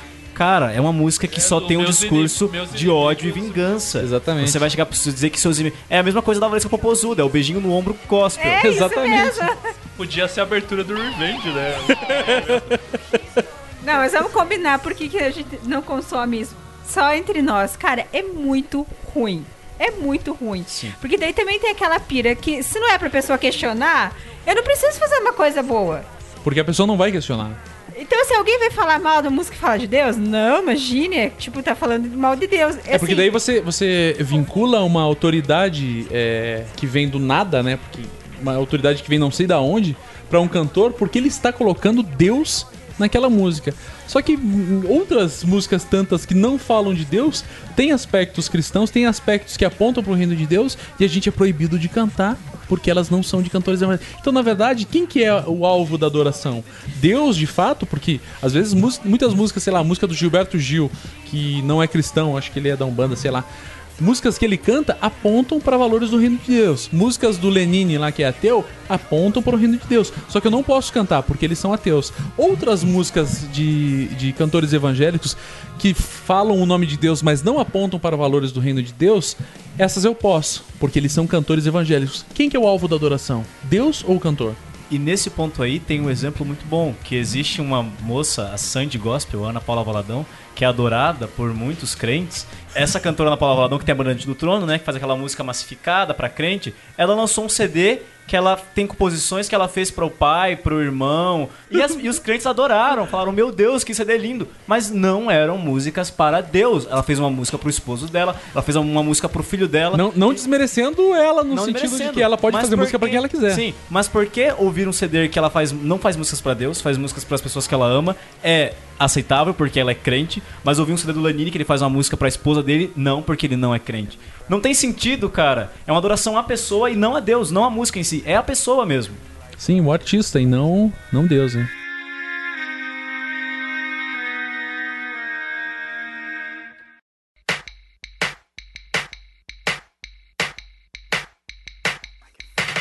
Outro ponto que foi erguido foi: sou crente, mas não voto em evangélico. Putz. Questões políticas aí. Essa é muito simples. Porque você vai partir do ponto que, pelo candidato ser. Essa é muito simples para mim. Essa é muito simples, vejam bem meus Enquanto caros. cientista social que sou. Enquanto cientista social. Pega meu monóculo ali, por favor. É, por favor. Marx diria. Isso é muito simples para mim. Segundo Marx, Segundo página Marx. 22. Mas essa é muito simples. Porque os crentes, eles são ensinados a vo- votarem em políticos crentes, formando um curral eleitoral, porque supõe-se que os políticos crentes vão defender ações que sejam de acordo com a Bíblia. Mas Só um pouco. Por que que você está falando assim? Porque porque jeito? Deus É em desceu política, aqui. ele. Desceu política, cara. Baixou o santo agora. Baixou o tá, eu vou de peteiro. novo, então. Esse ponto da questão política, ela parte do princípio de que a igreja ensina que os candidatos políticos que são crentes, eles irão defender propostas favoráveis aos cristãos dentro da Câmara, dentro do Senado. Porém, a gente tem que lembrar que nós não vivemos num estado cristão. Não, espera aí, Marcos. Aí tem um detalhe, que talvez eu tenha que discordar de você. O que acontece é que, dentro da mentalidade de alguns cristãos, acontece o seguinte ponto. Um cristão é um cidadão que vai zelar pelo bem. Um político cristão zela pelo bem. Essa é a mentalidade mais inocente de uma pessoa, porque ele acha que uma, uma pessoa que é membro de uma instituição religiosa, ela é necessariamente um cristão. E a gente sabe, mais do que ninguém, nós cristãos, né? Quem estiver ouvindo aí pode achar, pô, mas esses caras são contra a igreja? Não, pelo contrário. Nós somos todos cristãos aqui. A gente sabe que a igreja ela é formada por pessoas deficientes de caráter, deficientes de moral, deficientes de, em todos os sentidos, né? Completamente pervertidos. E justamente é por isso que estamos dentro da igreja, porque essa nosso convívio aqui é objetiva nos, nos melhorar. Usando esse tipo de mentalidade, um cara quer se aproveitar, ele faz isso. Então vota nesse camarada aqui que é crente, que tudo vai dar certo. espera-se que, que se crie um Estado cristão. E daí, assim, eu não posso, eu vejo assim, não posso lutar por uma visão de que é da minha religião. É, o problema não é só esse, assim. É, o cara não tem caráter. Mas é, por mais. Não tô dizendo assim, tem vários que tem. Mas eu não tenho o direito de lutar por coisas que é aquilo que eu acredito, da minha fé. E colocar minha fé como sendo assim, todos têm que seguir. Porque tem pessoas no nosso país que não são cristãs. É que são do- dois pontos, né? Tipo, muito, muito crente, muito, muito membro de igreja, é, vota no irmão pastor, isso, aquilo, porque quer aquele padrão de moral e bons costumes sendo defendido perante a sociedade. E a questão de, cara, nós não vivemos num estado teocrático. Tipo, não dá pra você levar um- o cara pra ser o representante do povo pra defender, ah, por exemplo, é a mesma coisa que gay que vota em gay porque ele vai defender os meus interesses. Cara, não tem que ser os seus interesses. Você tem que você tem direitos porque você é um ser humano. Você tem que ser defendido por todas as pessoas que defendem o bem-estar do ser humano. Não porque você é uma minoria, você tem que ter mais direito do que os outros. Que é o que tem acontecido em alguns casos aí. Eu, eu tenho que ser tratado diferente dos outros, mas você quer ser igual? Então por que você tem tratamento diferente? Tem que se partir do, do pressuposto que um representante, não, um governante, ele é um representante da sociedade como um todo. Ela- Ele tem que buscar o bem comum. São várias pessoas representando a sociedade em busca do bem comum, do bem pra todas as pessoas, da igualdade pra todas as pessoas. É, isso que a Tami falou é muito importante porque às vezes essa crítica ela parte de dentro da igreja e fala, pô, mas sei lá, é, deputado Jean Willis, por exemplo. Pô, mas o cara, os gays elegeram ele porque ele só defende os interesses dos homossexuais. E de fato, é por isso. Os homossexuais votaram nele por causa justamente disso. Assim como os crentes votam em evangélicos apenas pelos interesses dos evangélicos.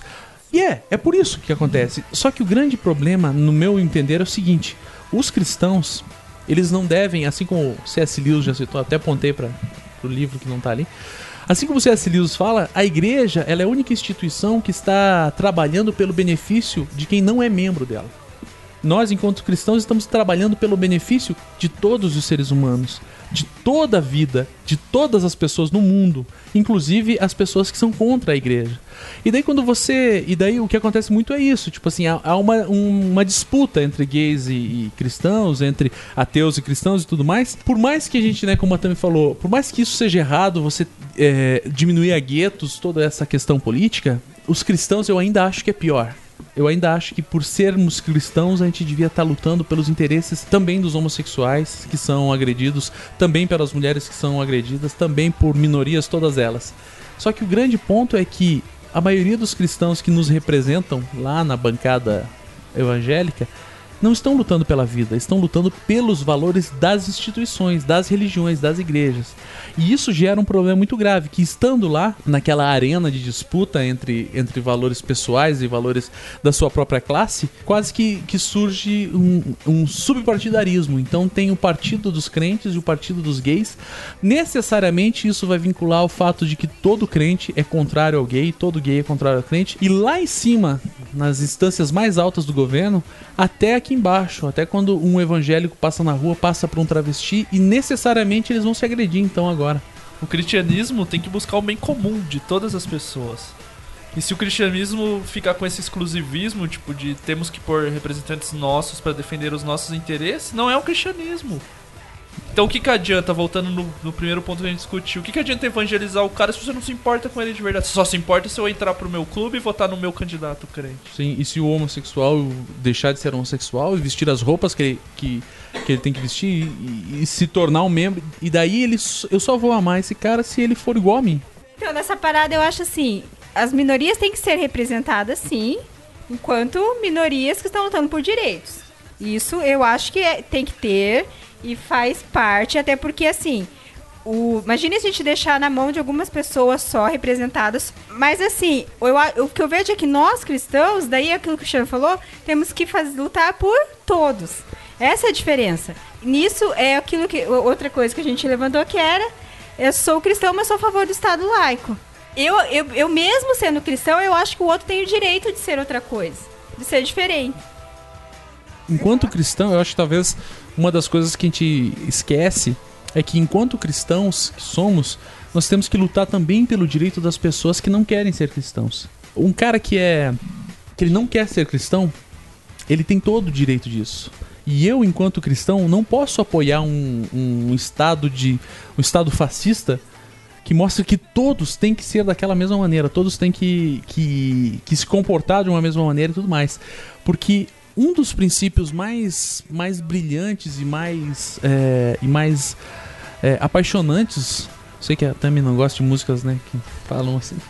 Um dos princípios mais apaixonantes do cristianismo é isso: é autonomia, é liberdade. É Cristo não ter imputado a força a ninguém o evangelho, não ter obrigado ninguém a se tornar seguidor dele. Ele simplesmente falou: venha.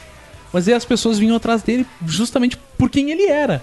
E não pelas coisas. é, e não por ele ter força militar ou força de qualquer gênero para obrigar as pessoas. E hoje nós cristãos queremos, de uma maneira ou de outra, obrigar as pessoas a se comportarem como nós. E isso gera um mal-estar entre a igreja e os não crentes, tal que faz com que cada vez mais as pessoas odeiem a igreja.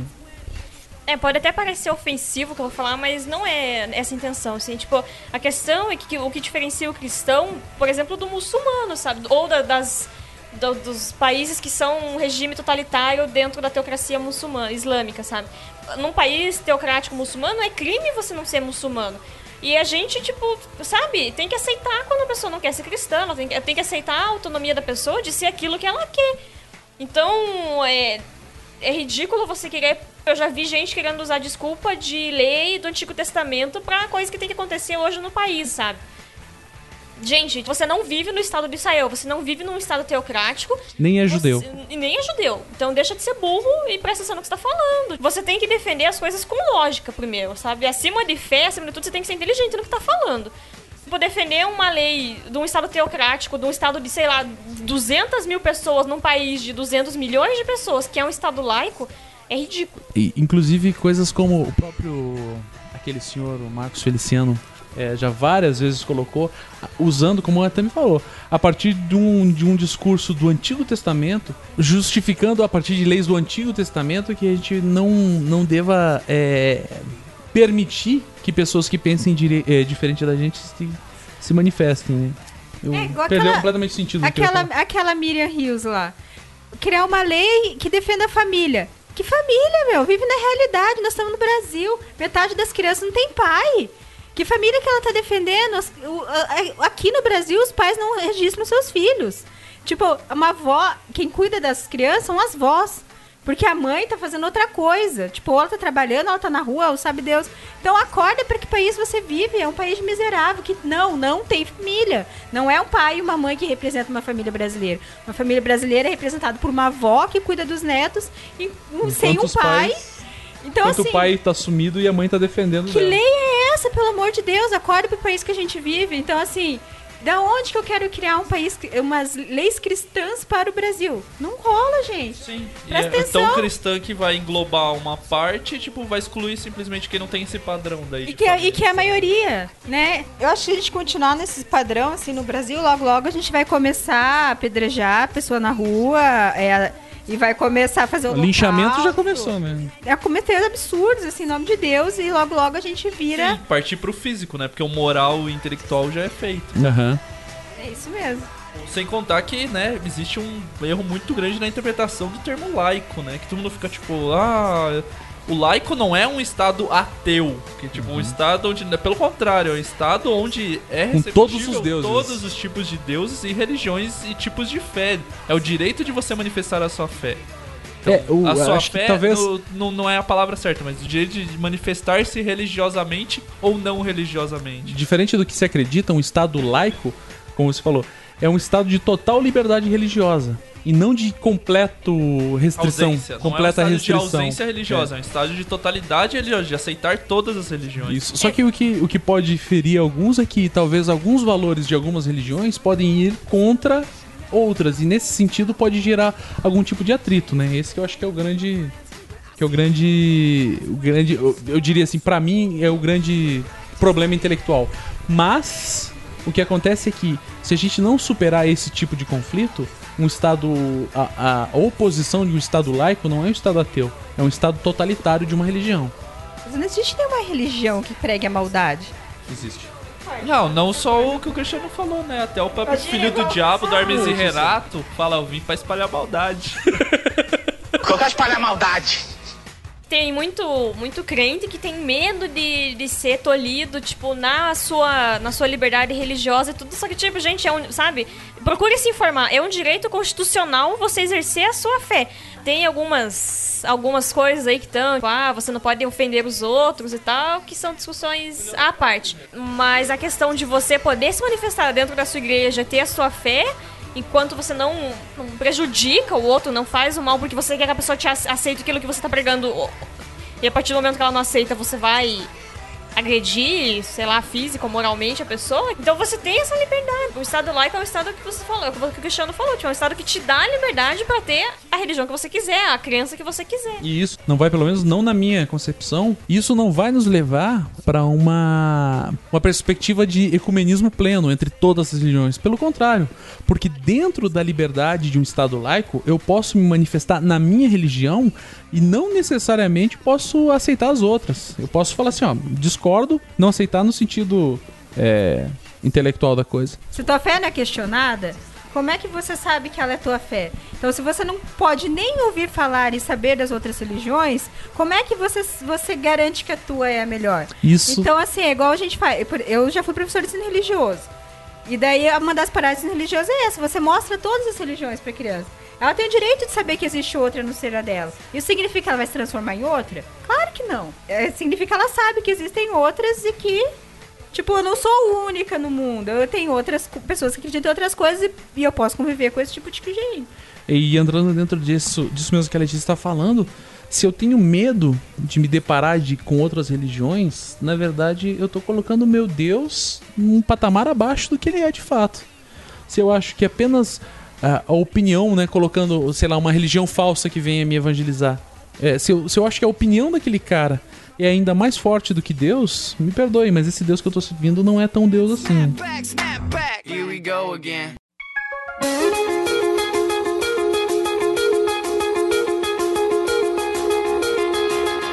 Um novo ponto que foi, que foi levantado aqui, que também cabe dentro da questão do Estado laico e tudo mais, é a questão do casamento igualitário, que é muito polêmico. Mamilos!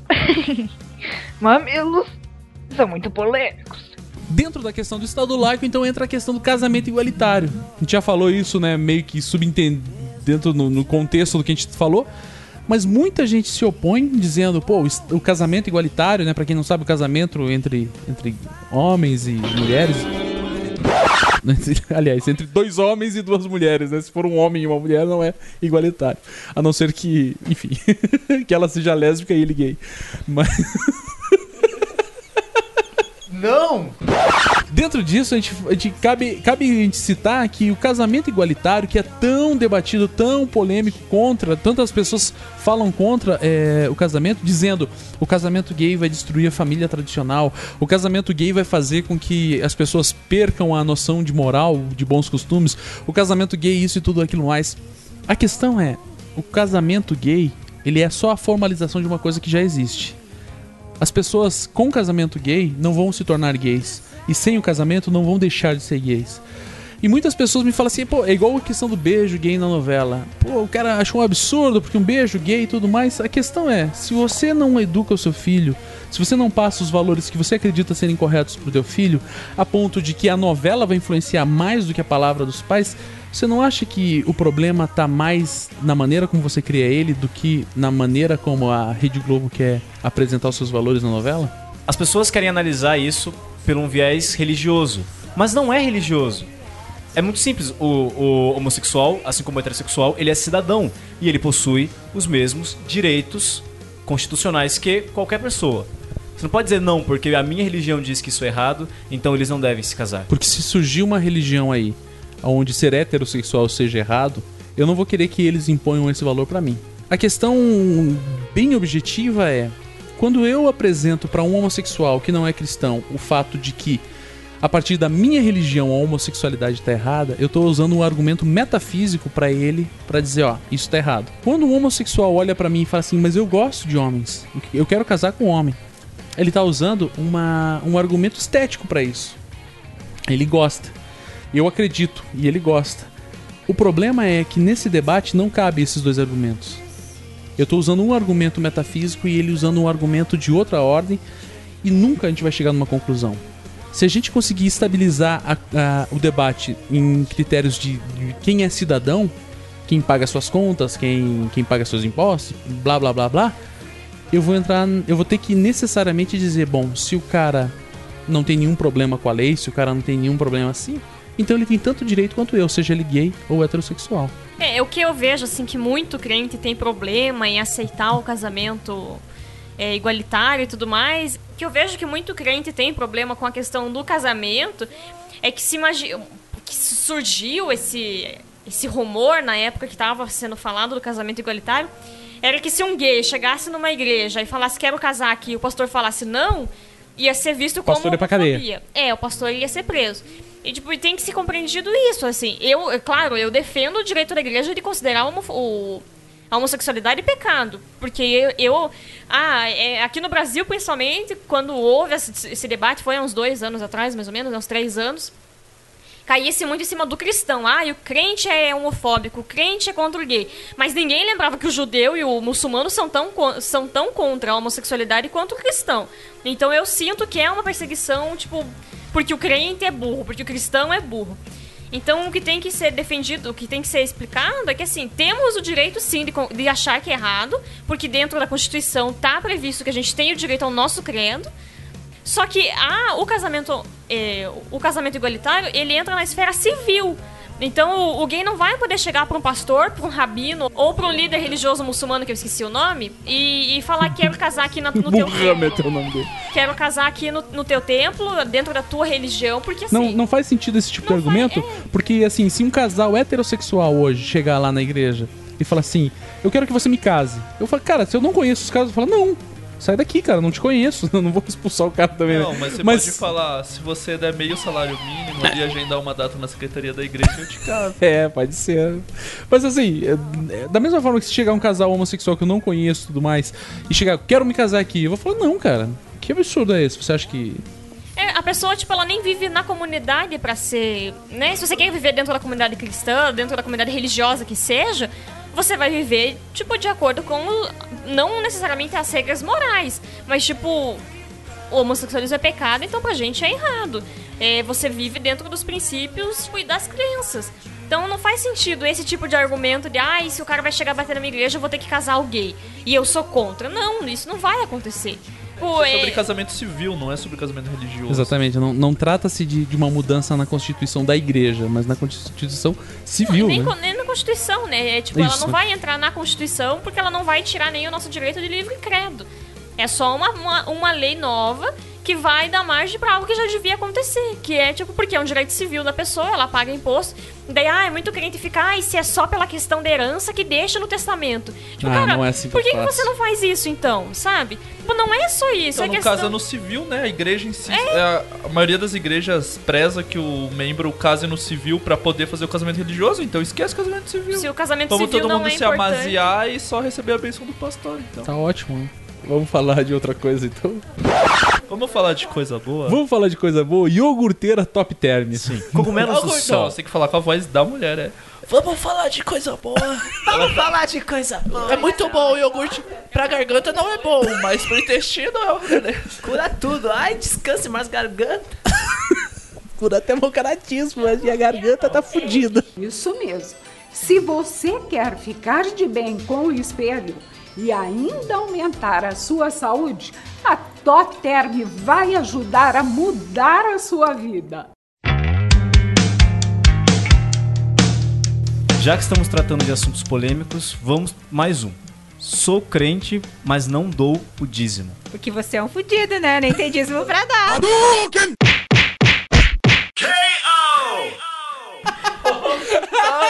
Próximo tópico. É isso, galera. Vamos pro próximo tópico. Cara. Isso é muito polêmico. Mamilo! Na época em que eu ia à igreja, eu sempre falo de mim porque eu fui criado. É, Eu não vou na igreja, vocês sabem, né? Né, mãe? Cássia, Não, beijo. Na época. Beijos, Cássia. Não tô indo na igreja de verdade agora. Não. Não, eu estou indo na igreja de verdade, estou indo na igreja da verdade. A minha igreja. Oh. Eita Sério. Eu, como criado desde pequeno. Eu, como criado desde pequeno. Era um criado Eu, como na casa serviçal desde pequeno. Desde pequeno fui criado na igreja e uma realidade que eu vi é que se você não dá o dízimo, você é taxado. Porque pelo menos Não, na mas igreja. se você dá o dízimo, você também é taxado em 10%. Bem sacado, bem sacado. Bem bolada, muito bem bolada. Se você não dá o dízimo, você é rotulado. Por exemplo, na igreja que eu frequentava, é, você tinha o seu envelopinho de dízimos, com todos os meses, a quantia que você dava de dízimo e de oferta. Então, quando você não preenchia um mês, a pessoa lá sabia que, hum, esse filho da puta não deu dízimo nesse mês. Todo mundo sabe a- o valor que você dá? Não, a pessoa que recolhia saberia, o Tesoureiro, tesoureiro esse da filho da igreja. E, logicamente, os missionários e ou pastores da igreja saberiam se você estava dando ou não o dízimo. Isso é absurdo, cara. Porque você seria tratado baseado em se você deu o dízimo ou não. A questão maior é, é a seguinte: hoje trata-se o dízimo de uma maneira. é, eu ia falar, ia ficar meio estranho. Religiosa. Você tem que dar o dízimo, você tem que entregar tudo aquilo que Deus. Você tem que devolver tudo aquilo que Deus te deu. E você tem que entregar na casa de Deus, onde você, onde você é abençoado. Só que essa é uma lógica, que me perdoem os dizimistas de plantão, não tem sentido nenhum. Mas em Malaquias 3.10, pastor Cristiano? Justamente em Malaquias 3.10. Tudo parte do ponto que a própria lógica do que é o dízimo é errada. Dentro da igreja, o que- o que é ensinado no dízimo é que é uma troca. Você vai lá, você vai dar o dinheiro e, Deus, vai te devolver, em alguma forma. Deus vai te devolver com um carro, com Não, casa. não todas as igrejas tratam Não, assim. não todas as igrejas, ok. É, porque tipo, a gente ia na igreja e nunca foi, nunca foi uma barganha com Deus. A forma, o dízimo você dava, tipo, pela questão de você tá mostrando que você é grato a Deus, entendeu? E não pra, tipo, Deus, ó, tô sendo massa aí, me devolve em dobro. Sendo massa. Tipo, a questão de, poxa, De sabe, você, Deus, tipo, te deu aquele emprego, porque por isso você vai, sabe, se mostrar contrido e vai mostrar que você tem. É uma questão de, de gratidão do homem pra Deus, assim. Eu hoje, tipo, na, a gente não, não tá dando dízimo, não dá dízimo agora, e compreendo, tipo, na nossa realidade não tem necessidade alguma da gente dar dízimo. Porque a gente não, não gasta com dinheiro pra manter a igreja. Se a gente precisa, se al- algum irmão precisar, a gente tem como ajudar e tal. Então, dentro da nossa, da nossa realidade, eu não vejo, sabe, não vejo sentido. Se a gente pedisse o dízimo das pessoas, daí que ia ser meio problemático, né? Que ia estar indo pro bolso de alguém esse dinheiro. Mas, tipo, tem igrejas que se sustentam do, do dízimo. Então, sabe, tem muita gente que, poxa, que vai, que nem na presbiteriana que a gente ia. É uma igreja que, pô, tem que pagar pastor, pagar conta de água, conta de luz, que tem que se sustentar, eu trato como. As pessoas têm que compreender, tipo, ah, eu quero que o meu time de futebol tenha dinheiro, por isso eu sou sócio do clube. Amém. E daí, tipo, ah, mas pra igreja eu não quero ajudar, eu acho errado. Então, tipo, também tem esse outro lado, assim. Hoje na- são realidades diferentes. A nossa realidade não é necessário dar dízimo. E o dízimo não tem que ser visto como uma barganha com Deus.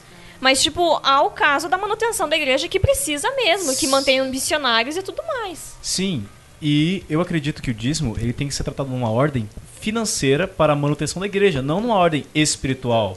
Se a igreja necessita ser mantida, ela tem que ser mantida pelos membros. Então, Assim tem- como qualquer outra associação, Sim, né? Ela tem que ter Sei um lá, um nível. centro, um centro espírita do, de, um, de um amigo meu aí. Eles têm um esquema que não é dízimo, mas falo assim, ó, quem está aqui dentro vai ter que ajudar a pagar. Mas você tratar o dízimo numa ordem espiritual é você iludir as pessoas. Porque você E, precisa. e esse que é o ponto. Esse é o ponto de não dar o dízimo. Exato. Então, eu, por exemplo, se um pastor chegasse hoje na frente da igreja e falasse: Galera, a gente precisa pagar o aluguel desse lugar. Então, vamos aqui rachar entre nós, porque nós estamos sendo beneficiados com esse lugar. Vamos rachar e nós vamos pagar. Mas ele vai lá à frente dizer: Galera, vamos dar o dízimo porque Malaquias 3,10, porque Deus vai encher os celeiros. Isso é errado, isso é enganar o povo. Mas eu já vi muita gente usar, mesmo sendo para manutenção da igreja, de forma bem sacana. Tipo assim, estou dizendo que é para manutenção, mas é verdade, tipo, não tô afim de trabalhar e tem um monte de coisa. Eu acho, assim, mudando meio que o foco, que o dízimo, ela é, ele, ele é usado hoje, não é todo mundo que usa disso de troca, mas é uma lavação de mão, assim. Eu lavo as minhas mãos em relação ao meu, ao, ao, ao tudo em minha volta, assim. Então, eu dou o dízimo e a igreja faz o bem, no Isso. meu lugar. Eu dou o dízimo e o pastor vai lá e paga e contrata a menina que vai limpar. Então, assim, até na manutenção, eu- terceirizo as coisas pra alguém se preocupar por mim, porque eu não quero me preocupar com as coisas, com a igreja, com nada, com as pessoas da minha igreja. Eu não preciso me preocupar se alguém tá precisando ou não. Eu dou lá na igreja, o pastor vê quem tá precisando, ele vai lá e ajuda. Mesmo com a boa intenção, eu tô lavando as minhas mãos em relação a uma coisa que eu não quero fazer. Porque eu não quero me preocupar com nada. Por que não? Eu sei, se, sei lá, se eu acho que o dízimo é para manutenção da igreja, por que não eu vou lá e eu compro alguma coisa que eu sei que tá faltando? E eu vejo que a, tá tá- luz tá quebrada e vou lá e arrumo. Mas não, eu dou dinheiro pro cara e o cara vai lá e ele que contrate alguém para arrumar. Porque eu não vou perder meu tempo fazendo isso. Então, assim, é sempre assim. O, o outro que vai lá, alguém que vai se responsabilizar por isso, vai fazer por mim. Eu só dou o dinheiro e pronto.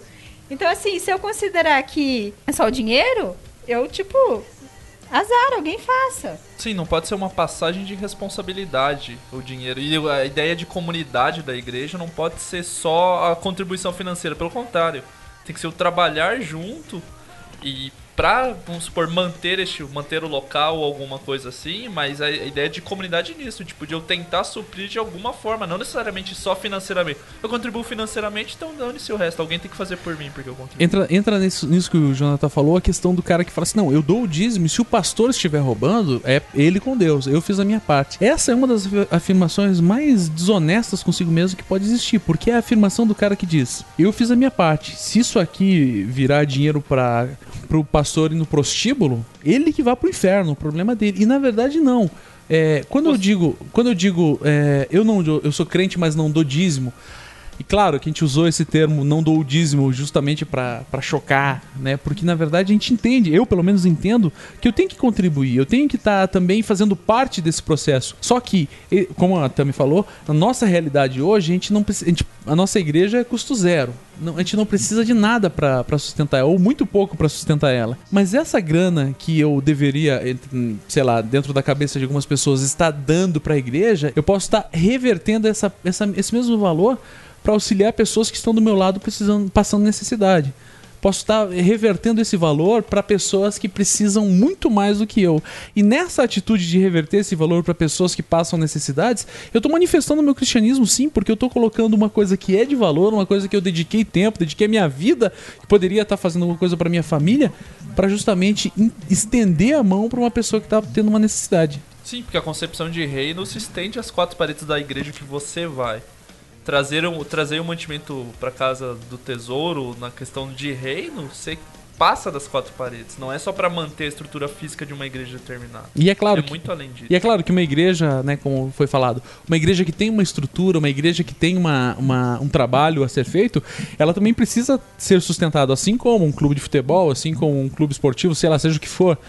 Só que a pergunta que fica então, é, esse crente que está auxiliando no trabalho dessa igreja, ele não tem também o direito de saber para onde que esse dinheiro vai? E esse é um ponto que muitas vezes as pessoas falam: não, não, não, dei na mão do pastor, é ele que se vire. Não, pelo contrário. Eu tendo dado, eu tendo investido, é, sei lá, numa igreja qualquer, se eu não, se eu tô investindo esse dinheiro numa igreja e esse dinheiro tá sendo, tá virando lavagem de dinheiro, tá virando qualquer outra coisa, eu sou cúmplice disso também. Se esse dinheiro não tá indo pra mão das pessoas que necessitam, não tá indo pra sustentar, sei lá, o missionário que tá lá na África, o missionário que tá lá não sei aonde, eu sou cúmplice nesse missionário que tá passando fome lá não sei aonde. É, daí é uma questão de que a- o crente hoje ele não quer ter consciência do que tá ao redor dele, né? É mais fácil você não ter consciência e, e, ah, por isso eu não é Você tá falando, eu não sou cúmplice, eu não, não tenho parte nisso. Mas, tipo, não, cara, você tá sendo negligente. Então, a questão de você se envolver, você, você não precisa ser do conselho da igreja, você não precisa ser o cara que mexe com o dinheiro. Mas de saber pra onde vai é fundamental, porque esse dinheiro tem que ser usado pra algo bom. Ele não pode ser usado pra algo negativo, pra ganhos pessoais e tudo mais. Sabe, há igrejas que são transparentes nisso e há igrejas que a gente vê que são verdadeiras palhaçadas. Então, a gente não pode esquecer disso também. Assim.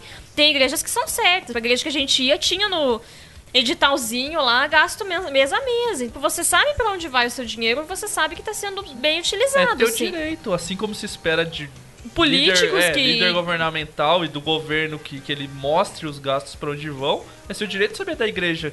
Da onde, ainda na verdade, eu diria ainda mais da igreja. Sim. Porque é um dinheiro de todos para benefício de todos. Ainda mais sendo de uma esfera menor, se espera que tenha esse controle e, e essa sabedoria sobre onde é gasto o dinheiro. É, o grande problema é quando se coloca um peso espiritual nessa administração. É, essa e fala, não, isso aqui é de Deus, então não importa pra onde vai. Claro que importa.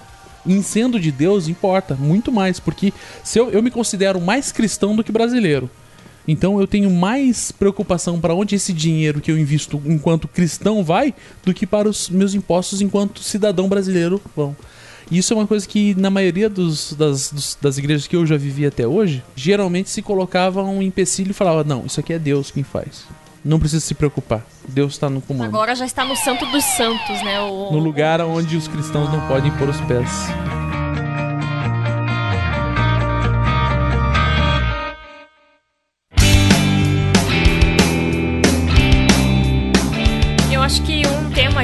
Acaba englobando tudo que a gente falou, assim, que seria o norte de qualquer cristão, é o simples, simples fato de se pensar, de se questionar as coisas, porque não é, sabe, não é heresia você ter dúvidas, não é uma heresia você pensar, não é uma heresia você discordar das pessoas.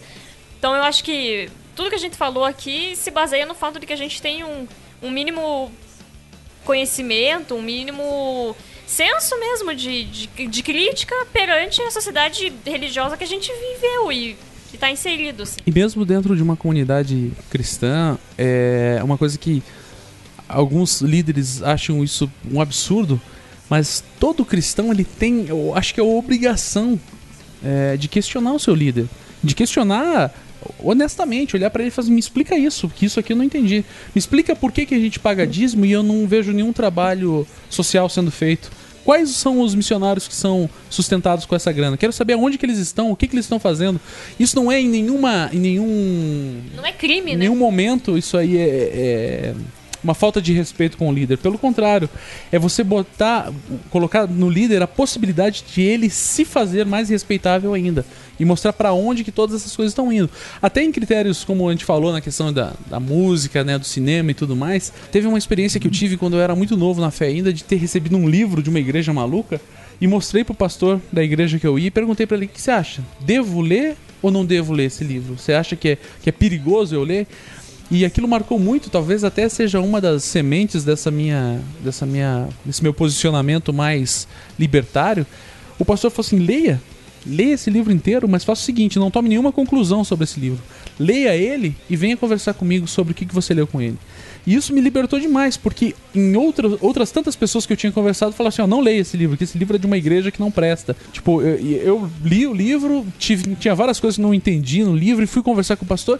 E essa conversa que eu tive com ele, assim, me fez eu me respeitar, fez eu respeitar muito mais o pastor Davi.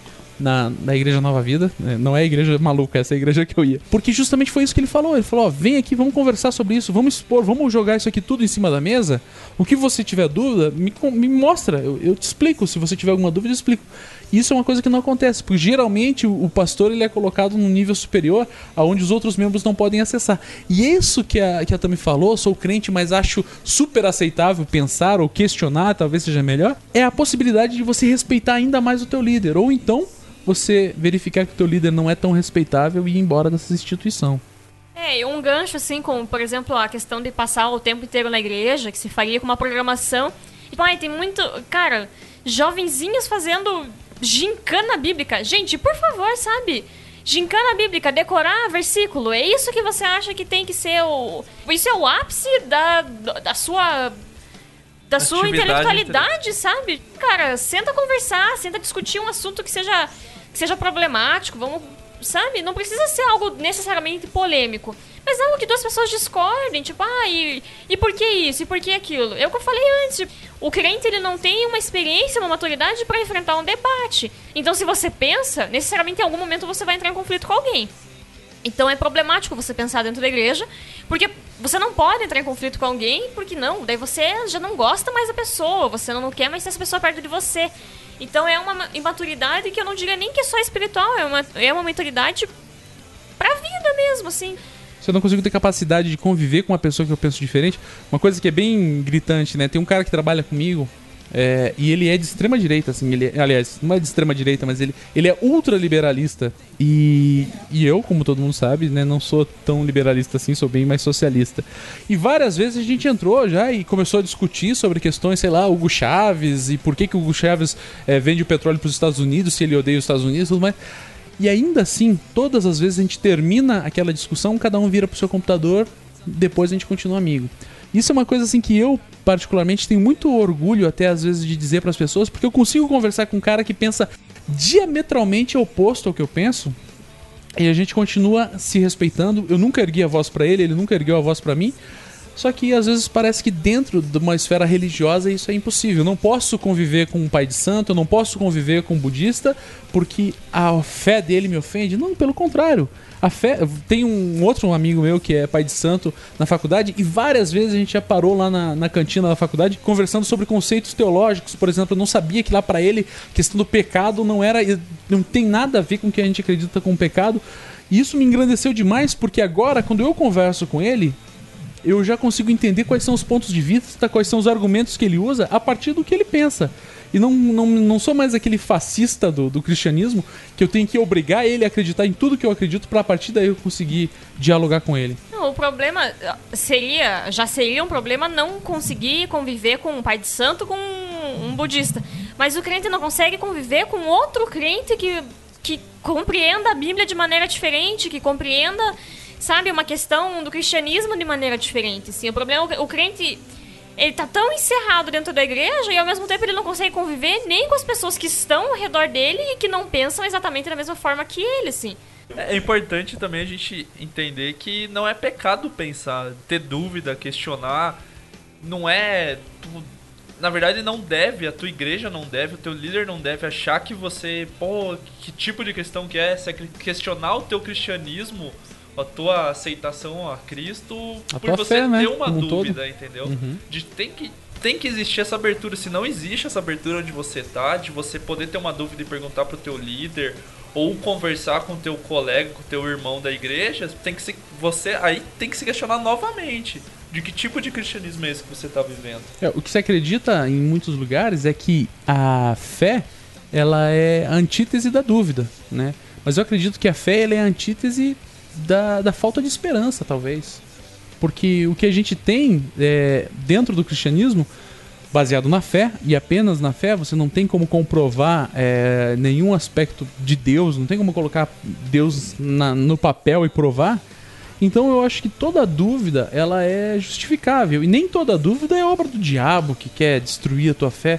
Muitas vezes a dúvida é Deus colocando um, um degrau diante de você e falando, ó, suba esse degrau. Mas para subir esse degrau você vai ter que buscar, sei lá, buscar conhecimento na Bíblia, buscar conhecimento em autores em autores cristãos, buscar conhecimento na tua comunidade de fé, buscar conhecimento às vezes no teu líder de célula ou no teu pastor de jovens, seja lá o que for. Porque às vezes você vai durante anos escutando um pastor pregar, durante anos escutando um pastor ministrar lá na frente e nunca teve a oportunidade de dividir um- uma xícara de café com ele e fazer uma pergunta honesta olhando no olho dele. E às vezes dúvidas, dúvida ainda mais, né, o grande público do, do, do Podcrente tá entre 20 e, tanto, 20 e poucos anos. Ainda mais nessa fase da vida, onde você, de repente, né, quando o Marcos falou, sai da igreja e, e cai no mundo, e às vezes está diante de várias dúvidas, vários questionamentos, e questionamentos que você não pode fazer, não pode responder por, por uma limitação tua mesmo. E às vezes esse, a falta de você ter um lugar ou ter uma pessoa que você possa sentar na mesa com ele e questionar e- e honestamente falar para ele, me responde essa.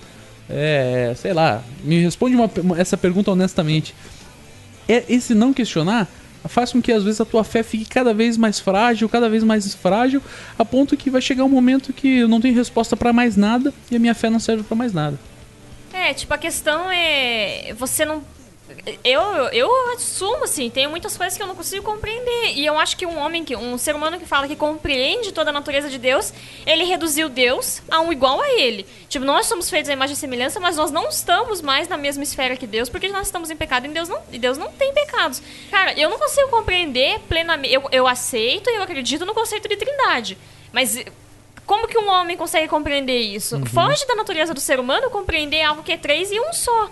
Que são três coisas distintas, mas é a mesma coisa. Uhum. Foge da, da, da compreensão do homem entender, tipo, que Cristo foi 100% homem e foi 100% Deus, tipo, e como que, como que se encaixa essas coisas? Tipo, são coisas que é pela fé, e você pode, poxa, cara, eu não entendo, sabe? Mas isso não quer dizer que você tem menos fé do que o, ca- do que o irmãozinho que fala que, tipo, ah, eu não tenho dúvida alguma sobre isso. Na verdade, provavelmente você tem uma fé mais firme porque você consegue admitir que você, sabe, tem dúvidas e mesmo por isso. E mesmo assim não deixa de crer em Deus, do que o cara que prefere falar que não tem dúvida em nada e prefere esquecer e, e deixar numa gavetinha no canto da cabeça e no canto do coração Ignorar, né? qualquer coisa que possa levantar uma dúvida no- na fé dele, assim. A questão da igreja protestante mesmo, assim. Poxa, Lutero, Calvino, eles vieram defender o fato de que o homem tem acesso à Bíblia, sabe? Lutero, eu acho que Lutero traduziu, né, a Bíblia para alemão, para língua vulgar, era como se chamavam as outras línguas que não o latim, que era a língua que o povo falava. Claro, 0,1% da população lia. Esse 0,1%, que se fosse em Teve latim, acesso. era bem menos gente ainda. Uhum. Então esse, essa percentagem que teve acesso pode sim passar para os outros e a partir disso você consegue questionar e você consegue pensar e interpretar a Bíblia da sua forma. É, essa é a relação que você constrói com Deus, não ah, porque a visão do meu pastor é essa. Ah, é legal ter alguém que você pode confiar, é legal alguém que você que tem mais conhecimento que você, estudou hebraico, isso e aquilo. Mas tem um momento que é você e Deus. É você lendo a Bíblia e é você e Deus, e você vai compreender uma coisa conforme a sua realidade, a sua experiência de vida. E o seu pastor pode ter uma experiência de vida totalmente diferente que não vai compreender da mesma forma que você. E nem por isso você ou ele estão errados, só são interpretações diferentes.